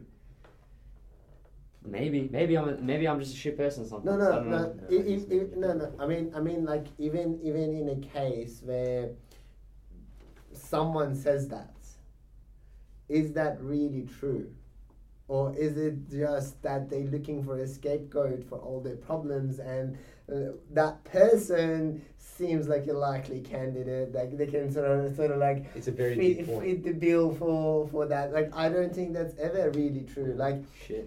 surely they like a good point. there, there, there could be some problems with that person that has come out of them but i almost always go my, my belief is every time shit goes down in a relationship it's never just one person's fault. 99% of the times. 99% of the times. There's 1% let leave that 1% aside. 99% of the time i've said something you've reacted in a way i react to your reaction you react to my reaction and be in this in shit shit shit storm. Yeah. and any either of us could have reacted differently at like 50 different points Mm. to not get to this shit storm, but we didn't so the onus is on you as much as it is on me Wow, that's touching, man. That's really touching. Like, that's what what, I, Yeah. what I learned from my my relationships it's always it's always both of us it's never hey it's never me it's always both of us always it's always been both of us Yeah, that seems to me to be unequivocally true. Yet, my personal experience is one of having immense fear Mm. about just the story. It's like I'm very much with you. Like I felt the way that you're describing since I was your age, essentially. Yeah, right? Like, yeah, yeah, yeah. Um, so it's like now I recognize the wisdom of what you're saying, and it seems very true. But the thoughts that arise and the feelings that arise that Mm. are there to be with are ones of, of fearing that you're gonna be that devil person I'm the devil. Yeah. mm. essentially. I wonder if it's really. You mentioned something to me the other day, man. That like, I just feel similar, right? Where you were, you were, we were talking about like how difficult it can be when somebody's like, "Hey, you remember when you expressed this thing to me and like that really hurt my feelings?" And you're like, "I never said that shit." Yes, yes. Is it a similar feeling that, to this? Like, like hundred percent, hundred. So, I, I, yeah what's the story Okay, so- Yeah, I'll let him Yeah. it so yeah. I, I was pretty much telling Matt of one of the hardest things for me in a relationship is when, when your partner comes up to you and says, "Oh, like what you said to me the other day really hurt me," and I was like, "What the fuck are you talking about?" Like I literally never did that. Like that actually never happened. And and I and I like literally I said, "I promise I'm not gaslighting." Like I like to think I have this illusion, whether it's correct or incorrect, that I'm a very thorough person. You know, Mhm. like if I say something, I'll admit that I said it. If I, if it never happened, it never happened. Anyway, that justification is irrelevant. But what we were talking about with Matt is when the other person says you did something to hurt them, and we have this reaction to be like, no, no, no. Mhm. When maybe that's not helpful, maybe that's Mhm. not useful Mhm. or adaptive in any way, Mhm. and it's about calming that response. Yeah. Mhm. I was I was pointing out like when you when you mentioned the story. So I've had similar experiences. I have in certain ways. Some of I have very very in kind uh, reactions to things. And this this is one of those cases, right? So Mhm. it's like and it's such a strange thing to reflect on because on, on one hand the the experience is like this is crazy. Like I never. I I never said that. I don't think that now, and I can't imagine ever thinking that. Like, where's this coming from? Yeah. Um, it just feels very alienating and alone, and you're just Feel like attacked. feel sort of it's sort of attacked. It's very and it causes these strong reactions, right? But it's it's bizarre because it's like, well, hang on, like who who's doing this to you? It's like, oh, the person that I care most for in the world It's like, well, then why is it your reaction like, oh my god, I'm so sorry that you feel that way. Like I never meant to give you that impression. I don't know how you got it. Like how can I help? It's like Mm. the, reaction ought to be compassion. Yeah. Yet the defense, there's yeah, that yeah. defensive that you're just like, ouch. You're like, "Ah, I don't think that, and so you start to get, yeah. That's exactly what I meant by saying the onus Yeah. is on both persons. Yeah, it's both. Because like like a similar thing actually happened with me one time where um, my partner thought I've, I've I've known some about something and I just decided to pretend that I didn't, but I actually did, didn't know about it. And so she was like acting towards me as like, why are you, what's wrong? Why are you doing this? And I got defensive. At that point, I still didn't have this ability, like, to not get defensive. Yeah. I used to get very defensive easily. Like, if you criticized me on something that's like a high value for me, because I try to live by my values, and if I mm. believe I am living by ma- my values, and then you come and say, you did that thing, and that thing doesn't align with my values, that freaking gets my blood boiling, right? Yeah, yeah, yeah. So that got my blood boiling, and then I, I reacted in a way, and then she reacted, and that whole Yeah. shitstorm Yeah, yeah. happened. To But the there was many times in those interactions that either party can just take a moment to just see what's happening, just like you said. Like, okay, what is what is actually I'm getting a little heated on? right now. Jesus. yeah, exactly. It's crazy. No, and I want to link it back to what Matt said is, is about the idea of like, for me at least, it stems from the feeling of like, I am not a bad person. Like I promise, I'm not a bad person. Like, like believe me. And and, and it's about the fact that like someone in it, it, this interaction links to the whole breakup scene of like someone out there thinks I'm a bad person, Yeah. and that is the fear. It's like I don't want people to think I'm a bad person. And even in that interaction is like, well, she thinks that I'm a dickhead. She thinks that I'm, you know, A B C D E F G. And I I cannot convince her that I'm not because I don't even remember the thing that happened. And that's the discomfort. You know, because if I like if if I upset someone, you know, I can accept responsibility and they can understand that oh it was a misunderstanding, no hard feelings. But when you can't accept responsibility, then it, you stay in the limbo of maybe she thinks I'm a bad person, and that's the discomfort. Can I? So one thing that come I have a question. Why is it so important for you? So, if if you know you're not a bad person, if you know you haven't done the the thing or whatever, why is it so important for you that other people don't think you're also are a good person? Like, why is other people's perception of you so valuable for you? I think it's a great question. Um, my automatic response, I don't know if I have a good enough response to this, but this might just sound bullshit, but I the thing I value the most in life is people's trust. Mm. You know, I I think when people trust you, lots of beautiful things happen. And maybe it's that if I'm portrayed as a good person, I'm more likely to get the thing that I want, which is trust. Like to me, trust is like a commodity. Like I value trust more than money. And I like to think that I use people's trust, you know, in a good way and I don't misuse the trust, but there, there's a feeling of ecstasy I get when people trust me. And it's about chasing that, which if I'm a bad person, I, I don't get that commodity that I see. Like, if you're being perceived as a bad person. if I'm being perceived as a bad person, people will be less likely to trust me, and therefore, I don't get the commodity that I seek. Mm-hmm. okay. Yeah, that's very that's very interesting. I, I find that that resonates with me a, a decent amount. It's a weird one for me as well. It's a sort of many sensations come up when I when I think about this. Um, one I think is that there just is there is a biological imperative for the Mhm. sensation, Mm-hmm. right? Like if you're in a like a fucking group of people, and one of them's like, "This dude's a fucking dick," then like your position in that group of people is threatened, and like you, that could be that's bad for you, right? Yeah. So I think Evolutionarily, that Yeah. could have been death. yeah, I think so. It does sort of make sense that there would be this mechanism in place.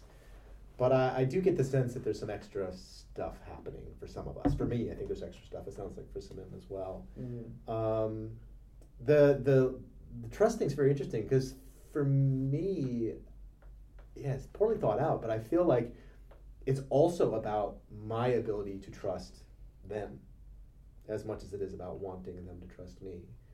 It's like a, it's almost like that creates a sense of safety. Mm.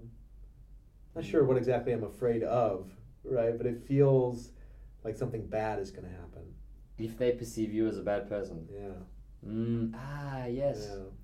Yes, yes. I'm sure yes. it comes back to religion. Yes, yes, yes, yes, yes. that much I feel sure now. get, get, get it to Samir. He'll, Bring it back, David. He'll stitch it. I, I actually don't know how this links to religion, but, but I really resonated with the idea of the, the discomfort Yeah. because it, it brings me back to being a kid. You know, when you do something wrong, and you're like, "What's the punishment?" And I personally like, like I love my dad. You know, I think he's an amazing dad. But one thing that he used to do, fucking piss me off, is guilt tripping, Yeah. which I think is a very common thing in my culture. But it's like, it's like we were never punished. We were never like my dad never hit us, you know. But there were times when I wished he had hit us, because it's like, oh, it's okay. No, it's like you do something wrong. My dad's like, it's fine. No, it's fine. No, it's it's okay. It's fine. It's just, you know, next time when you want that thing, you know, like, like it's it's like fucked up, like psychological manipulation. But it's about, I actually like now that you've brought thi- this up, it makes me think of my own fear of, and I'm like maybe it's because I have immense discomfort in the feeling of not knowing what the punishment is. Mm. You know? Mm, interesting. There's Yeah. so it's like when if a girl perceives me as being bad, then I'm on a constant, I'm on the edge, because I don't know what is the punishment for this behavior. Mm. You know, and that that immense discomfort is what I avoid. Because if she's like, "Oh fuck you, I'm breaking up with you," it's like, okay, that's fine. But it, it's that like limbo, Mm. That's- the, the uncertainty. the uncertainty of punishment. Yeah. That is deeply, deeply, deeply traumatizing for me. That's fascinating. Yeah. Yeah. Shit. I'm like learning about my own life. Well, it'll be very. I'll be very curious to hear how that story sort of sits with you over the next weeks. mm. If it, still, 100%. if it still feels true. Yeah. The uncertainty. Yeah. Well, yeah. Well, Interesting one. but I think, look, at this stage, we can. I just want to open it up to you guys to say, is there any like last things that you guys want to say before I wrap it up? Like, is there something about the topics we've talked about, or is there another topic like drugs or something you want to quickly touch on? I don't think there is a topic that can be quickly touched on. that's Um, true. That's true. But anyway, like last thoughts, last remarks. Yeah. Anything? Anything to say? I mean, lost to say. I mean, it's been uh, a pleasure, uh, as as it always is, to have conversations with the two of you. Um, there are many things that like I'm aware of in each of your belief systems and lives and future plans and things. I'd love to hear more about. Um, I'm looking forward to future episodes. You know, I want to hear about. I want to hear about the drugs. I want to hear about the altered Nice. states of consciousness. I want to hear uh, where things head. But Nice. for now, I mean, I think that was a very vulnerable, deep conversation. Yeah, I thank, appreciate thanks a lot for coming, Matt. I know, I know you're quite busy, but you made time for us. it was. Uh, it's my pleasure. Thanks for having me. Actually, look, now that we're at the end of the episode, I think it's, I think it's appropriate to just say Matt is a very smart man. He is um, actually one of my lecturers, I am. and now he's, I would say, my friend. I am that as well. Um, and I'm deeply grateful to have Matt in my life, and I'm deeply grateful to be able to have these vulnerable conversations with zero judgment. There's zero judgment in this room, um, and yeah, even Masud or Maz, as he likes to be called. Like, any, any last remarks? No, uh, that was good. Good, good first episode of the podcast. I'm looking forward to keeping this going. Here's here's an idea. Did um did anybody's mind get changed or close to changed on anything over the last hour or two that we've been doing this? Definitely, definitely. Like I like. Can I just clarify to the listeners? I've drank a glass of whiskey and nearly all of my beer, which was three standards. I'm I'm pretty tipsy right now, and I'm a bit emotional. I think the last conversation did hit a like it hit a note for me, which I'm gonna go home and meditate and reflect on. But I do think that that was a deeply vulnerable conversation, and even even the the link between fear of being perceived as bad and my childhood traumas Mm. that was something that I didn't know existed. So I think that's something I really value from this conversation and Mm. something I'll I'll be reflecting on in the coming weeks. But yeah, what about you, Maz? I think for me the the part about the part before you talk, started talking about the fascist stuff, right? the fascist stuff, Nazi Germany. Before I before I accused you of being Nazi. before before I was called a Nazi. Um, no, I think that whole conversation, uh, I found that it sort of stretched my perspective a little bit. Mm, Like it's just a little bit more wider my perspective on yeah. that. So I think that's that's that's how my mind changed in that conversation. Yeah. yeah. Yeah, I'm also struck by uh, Maz being a bit of a Nazi. That was surprising to me.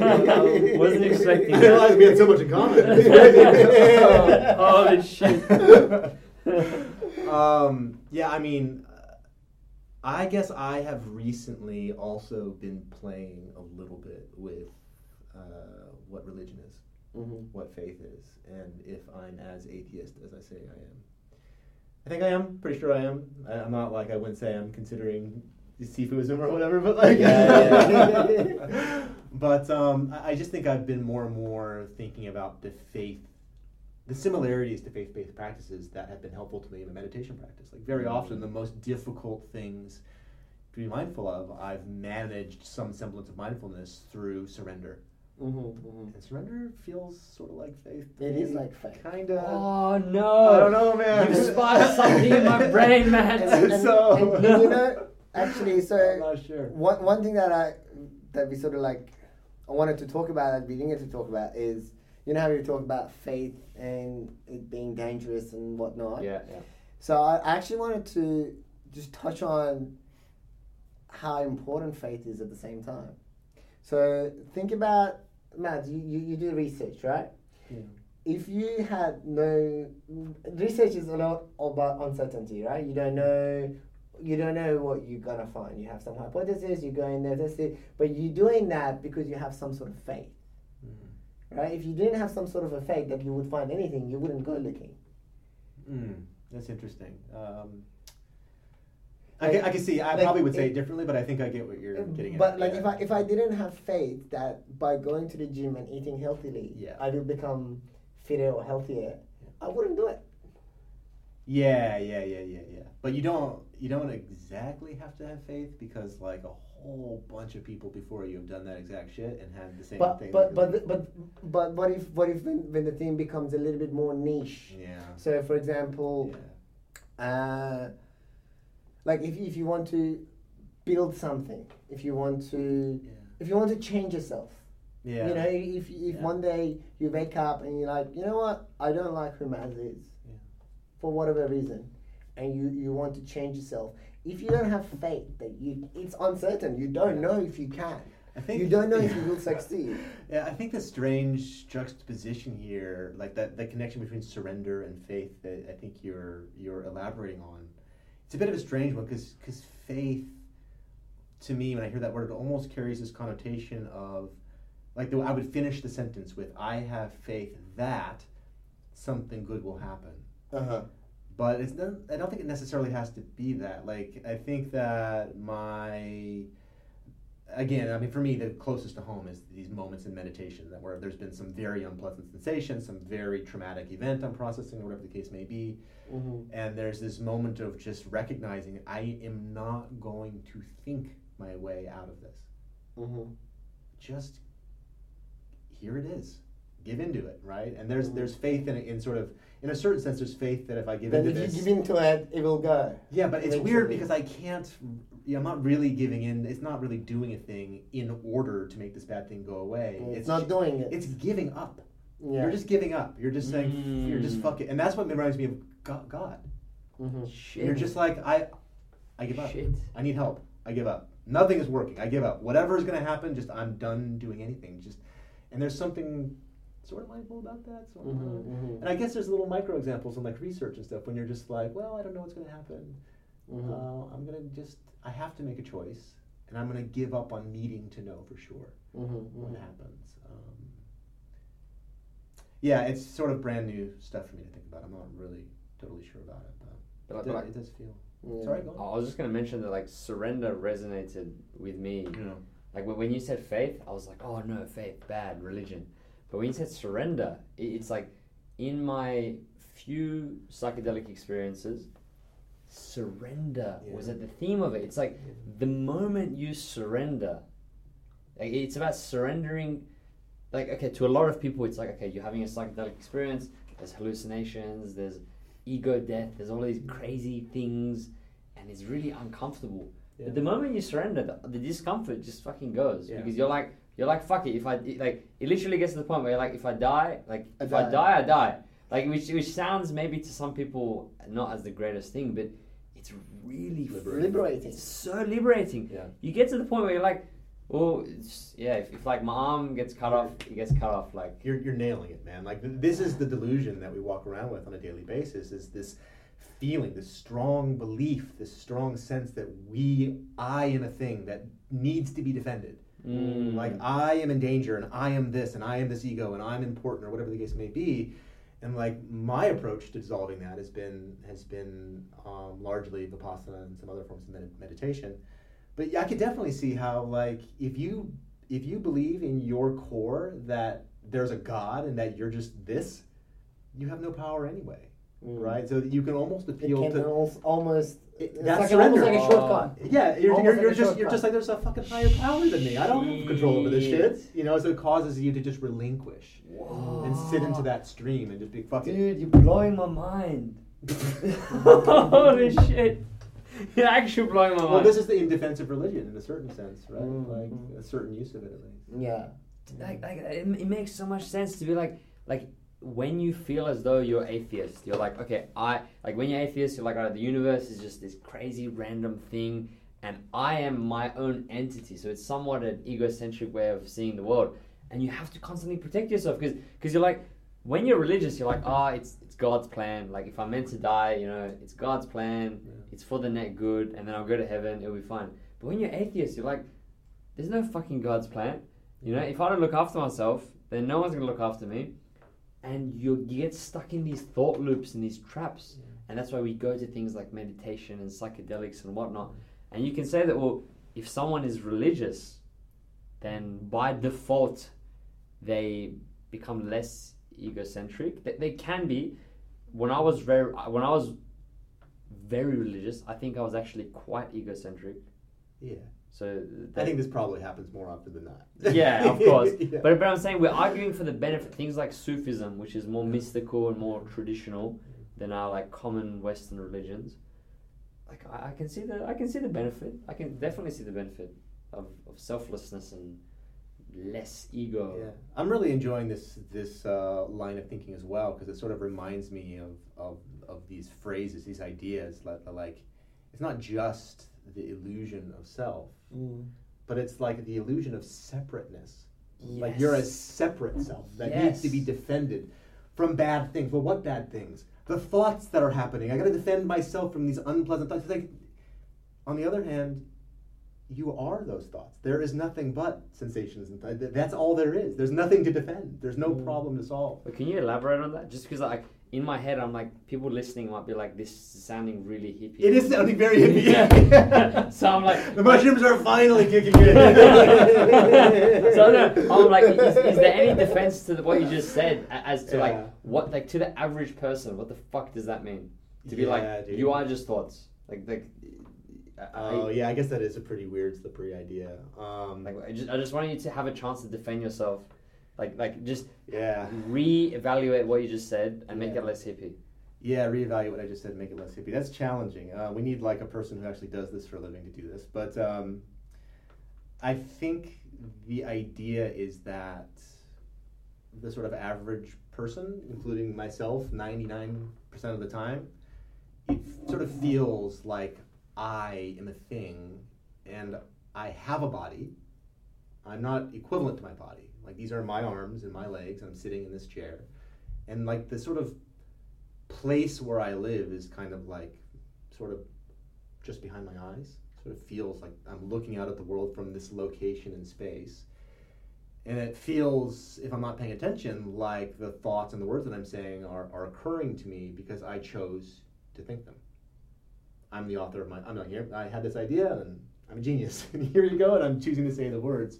Mm-hmm. The, the alternative perspective is, is to just inquire, well, where is the conscious experience of all of that stuff happening? Right? You can be conscious of your arm in space, but where is that? What does it feel like for that knowledge? What, what does it feel like to be conscious of that knowledge? Well, you're just there's just a field of consciousness that includes um, every sense modality you have, right? So seeing, hearing, taste, smell, touch. It, there's probably all of them. I don't know. Mm-hmm. Um, and it also, this is the spooky part, because when you meditate, like when you do start doing the vipassana, I think a lot of people, you can sort of follow your breath, and you start to sort of start to realize that, like, oh, I'm conscious of my breath. And then you start to scan your body. You sort of, you can kind of l- learn to direct your attention around, but it still very much feels like you are directing your attention to various sensory experiences. Just like you can direct your attention to your thoughts and you can inquire your thoughts. Like, oh, interesting, I just thought about pizza. What happened right before that pizza? And you can learn to pay closer and closer attention to the flow of thoughts and see, well, where are they coming from? and eventually you'll notice that they're not you're not off they're not coming from anywhere. They just appear of their own accord. Just like the itch on your arm just happened out of nowhere. It just sort of occurs of its own accord.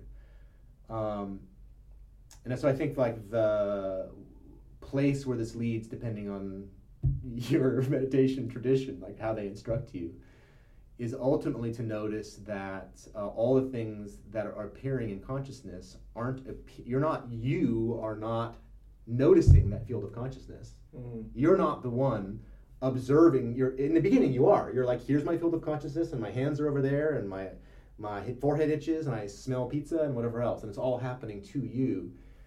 But you can then notice that that sense of being a thing, having a field of consciousness, is itself happening in consciousness. All there is is consciousness. That's, that, that's all there fucking is. That's all there is.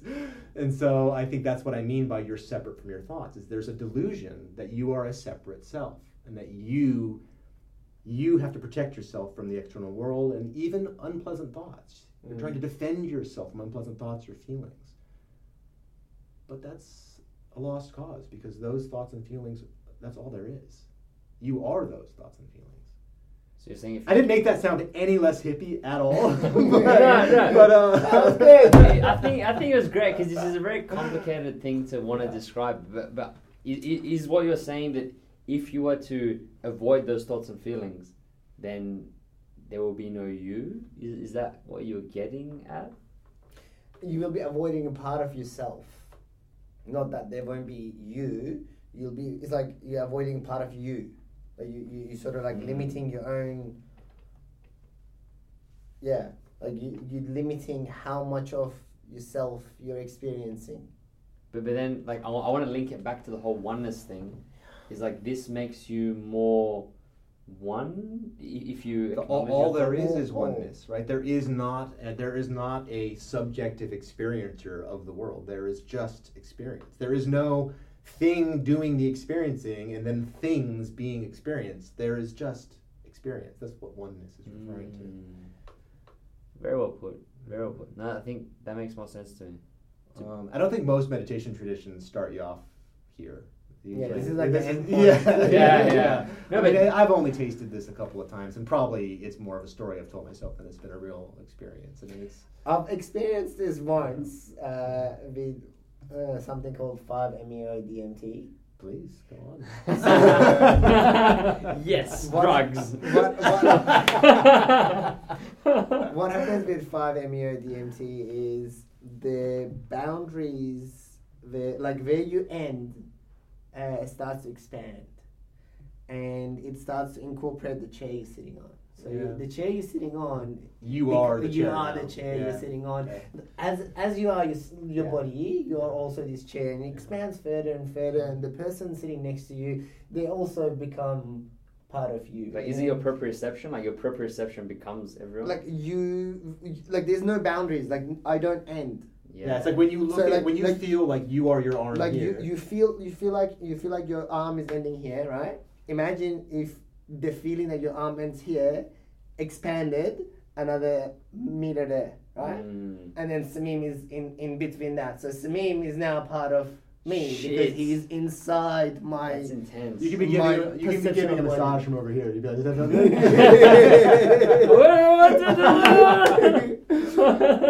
and then within within minutes it was like the entire universe was you.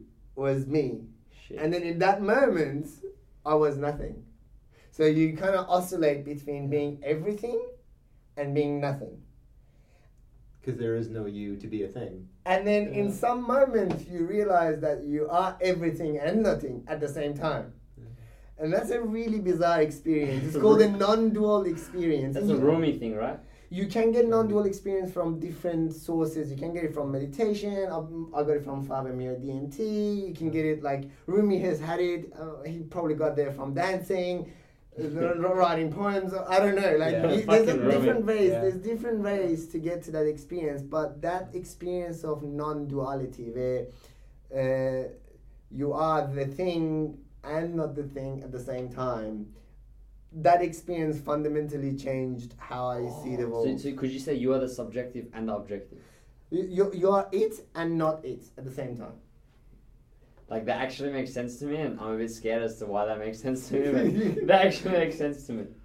Yeah, it's a it's a it's an experience that logically uh, it's hard to comprehend, but it's experiential experience. Like once you experience, you're like, holy shit, Is it pleasant?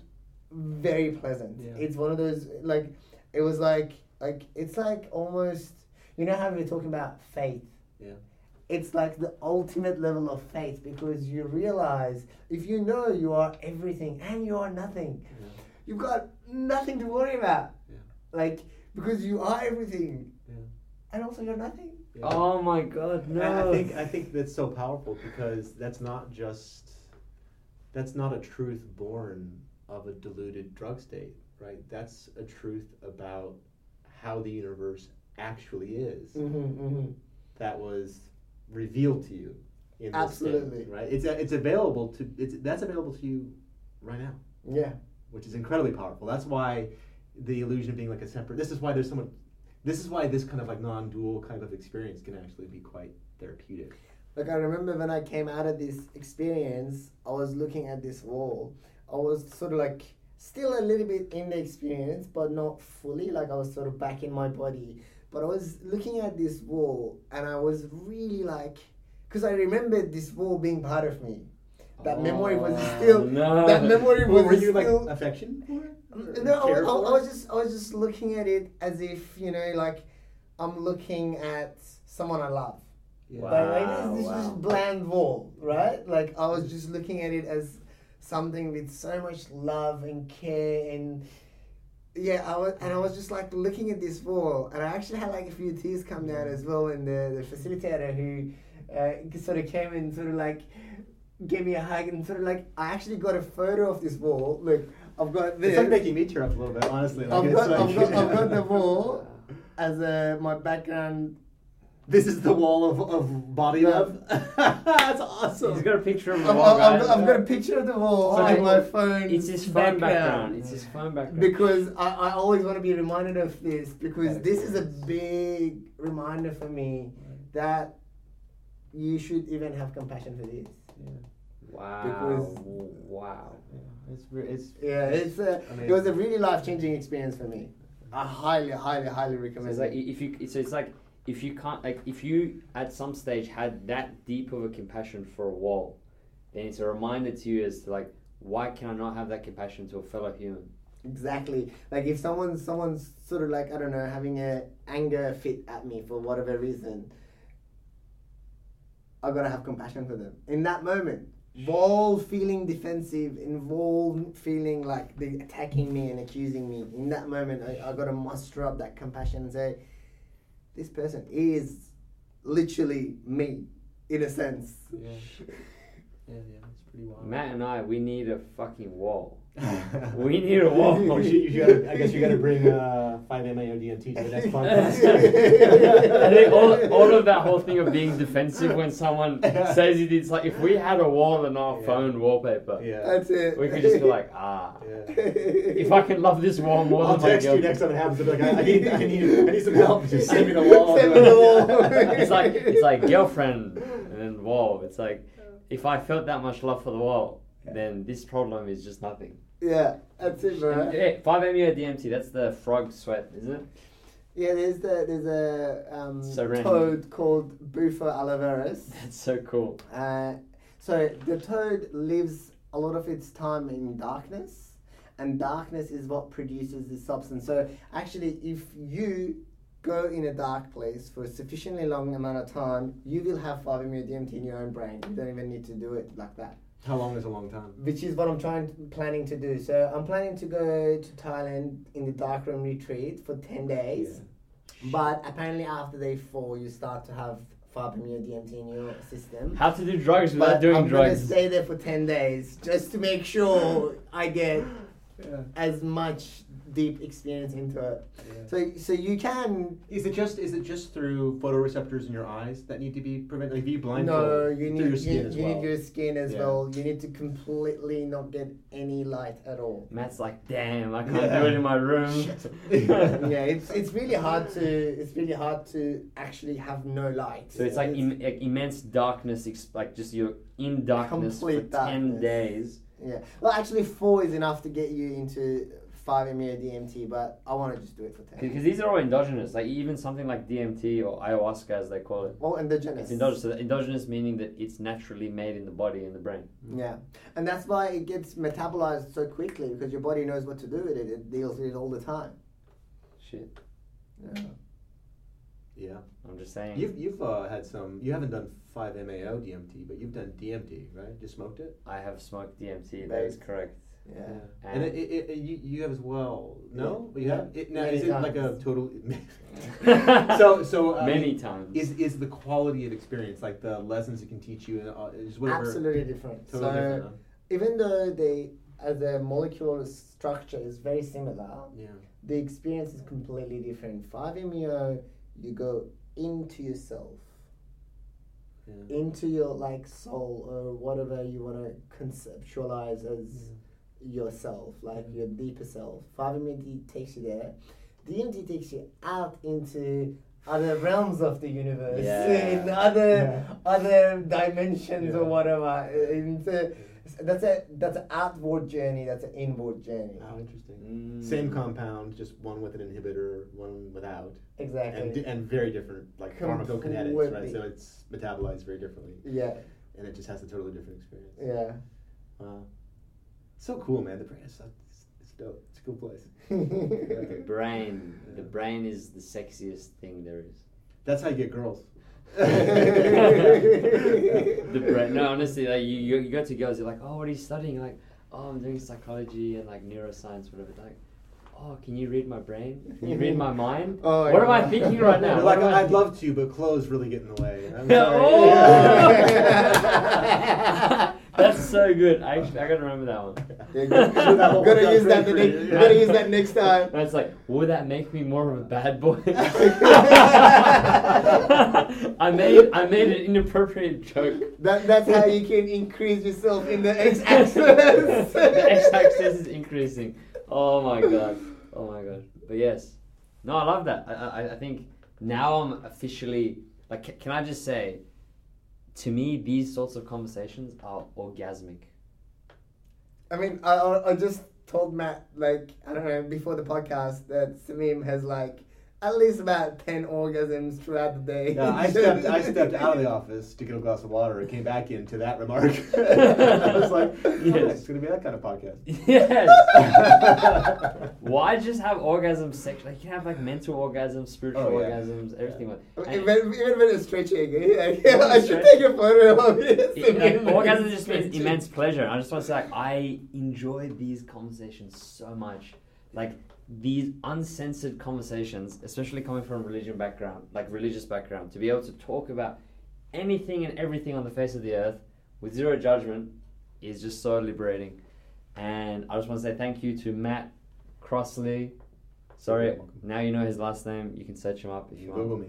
Um, Masood, I don't know your last name properly. I'm going to mispronounce it. Katirai. Katirai. Masood Katiroy. That's it. And Maz. Oh, sorry, Maz. Maz is his full name if you want to Google him. And I am Samim Varasta at your service, here to help. Find me and don't find me. Maybe I'll see you next time. Maybe I won't. Till next time. Goodbye. Fucking fuck. Let's go. Go do meditation. Go do Like so meditation. red. I was like, I was like, man, she's not gonna be able to sit down for months. Masturbation. Before we wrap up, I want to get my religious frustration out. I wasn't empathizing with Hitler. Fucking fuck. Anything you wanna do, you can. I'll be a professor. Wink, wink. Clearly, you spent too much time on Pornhub.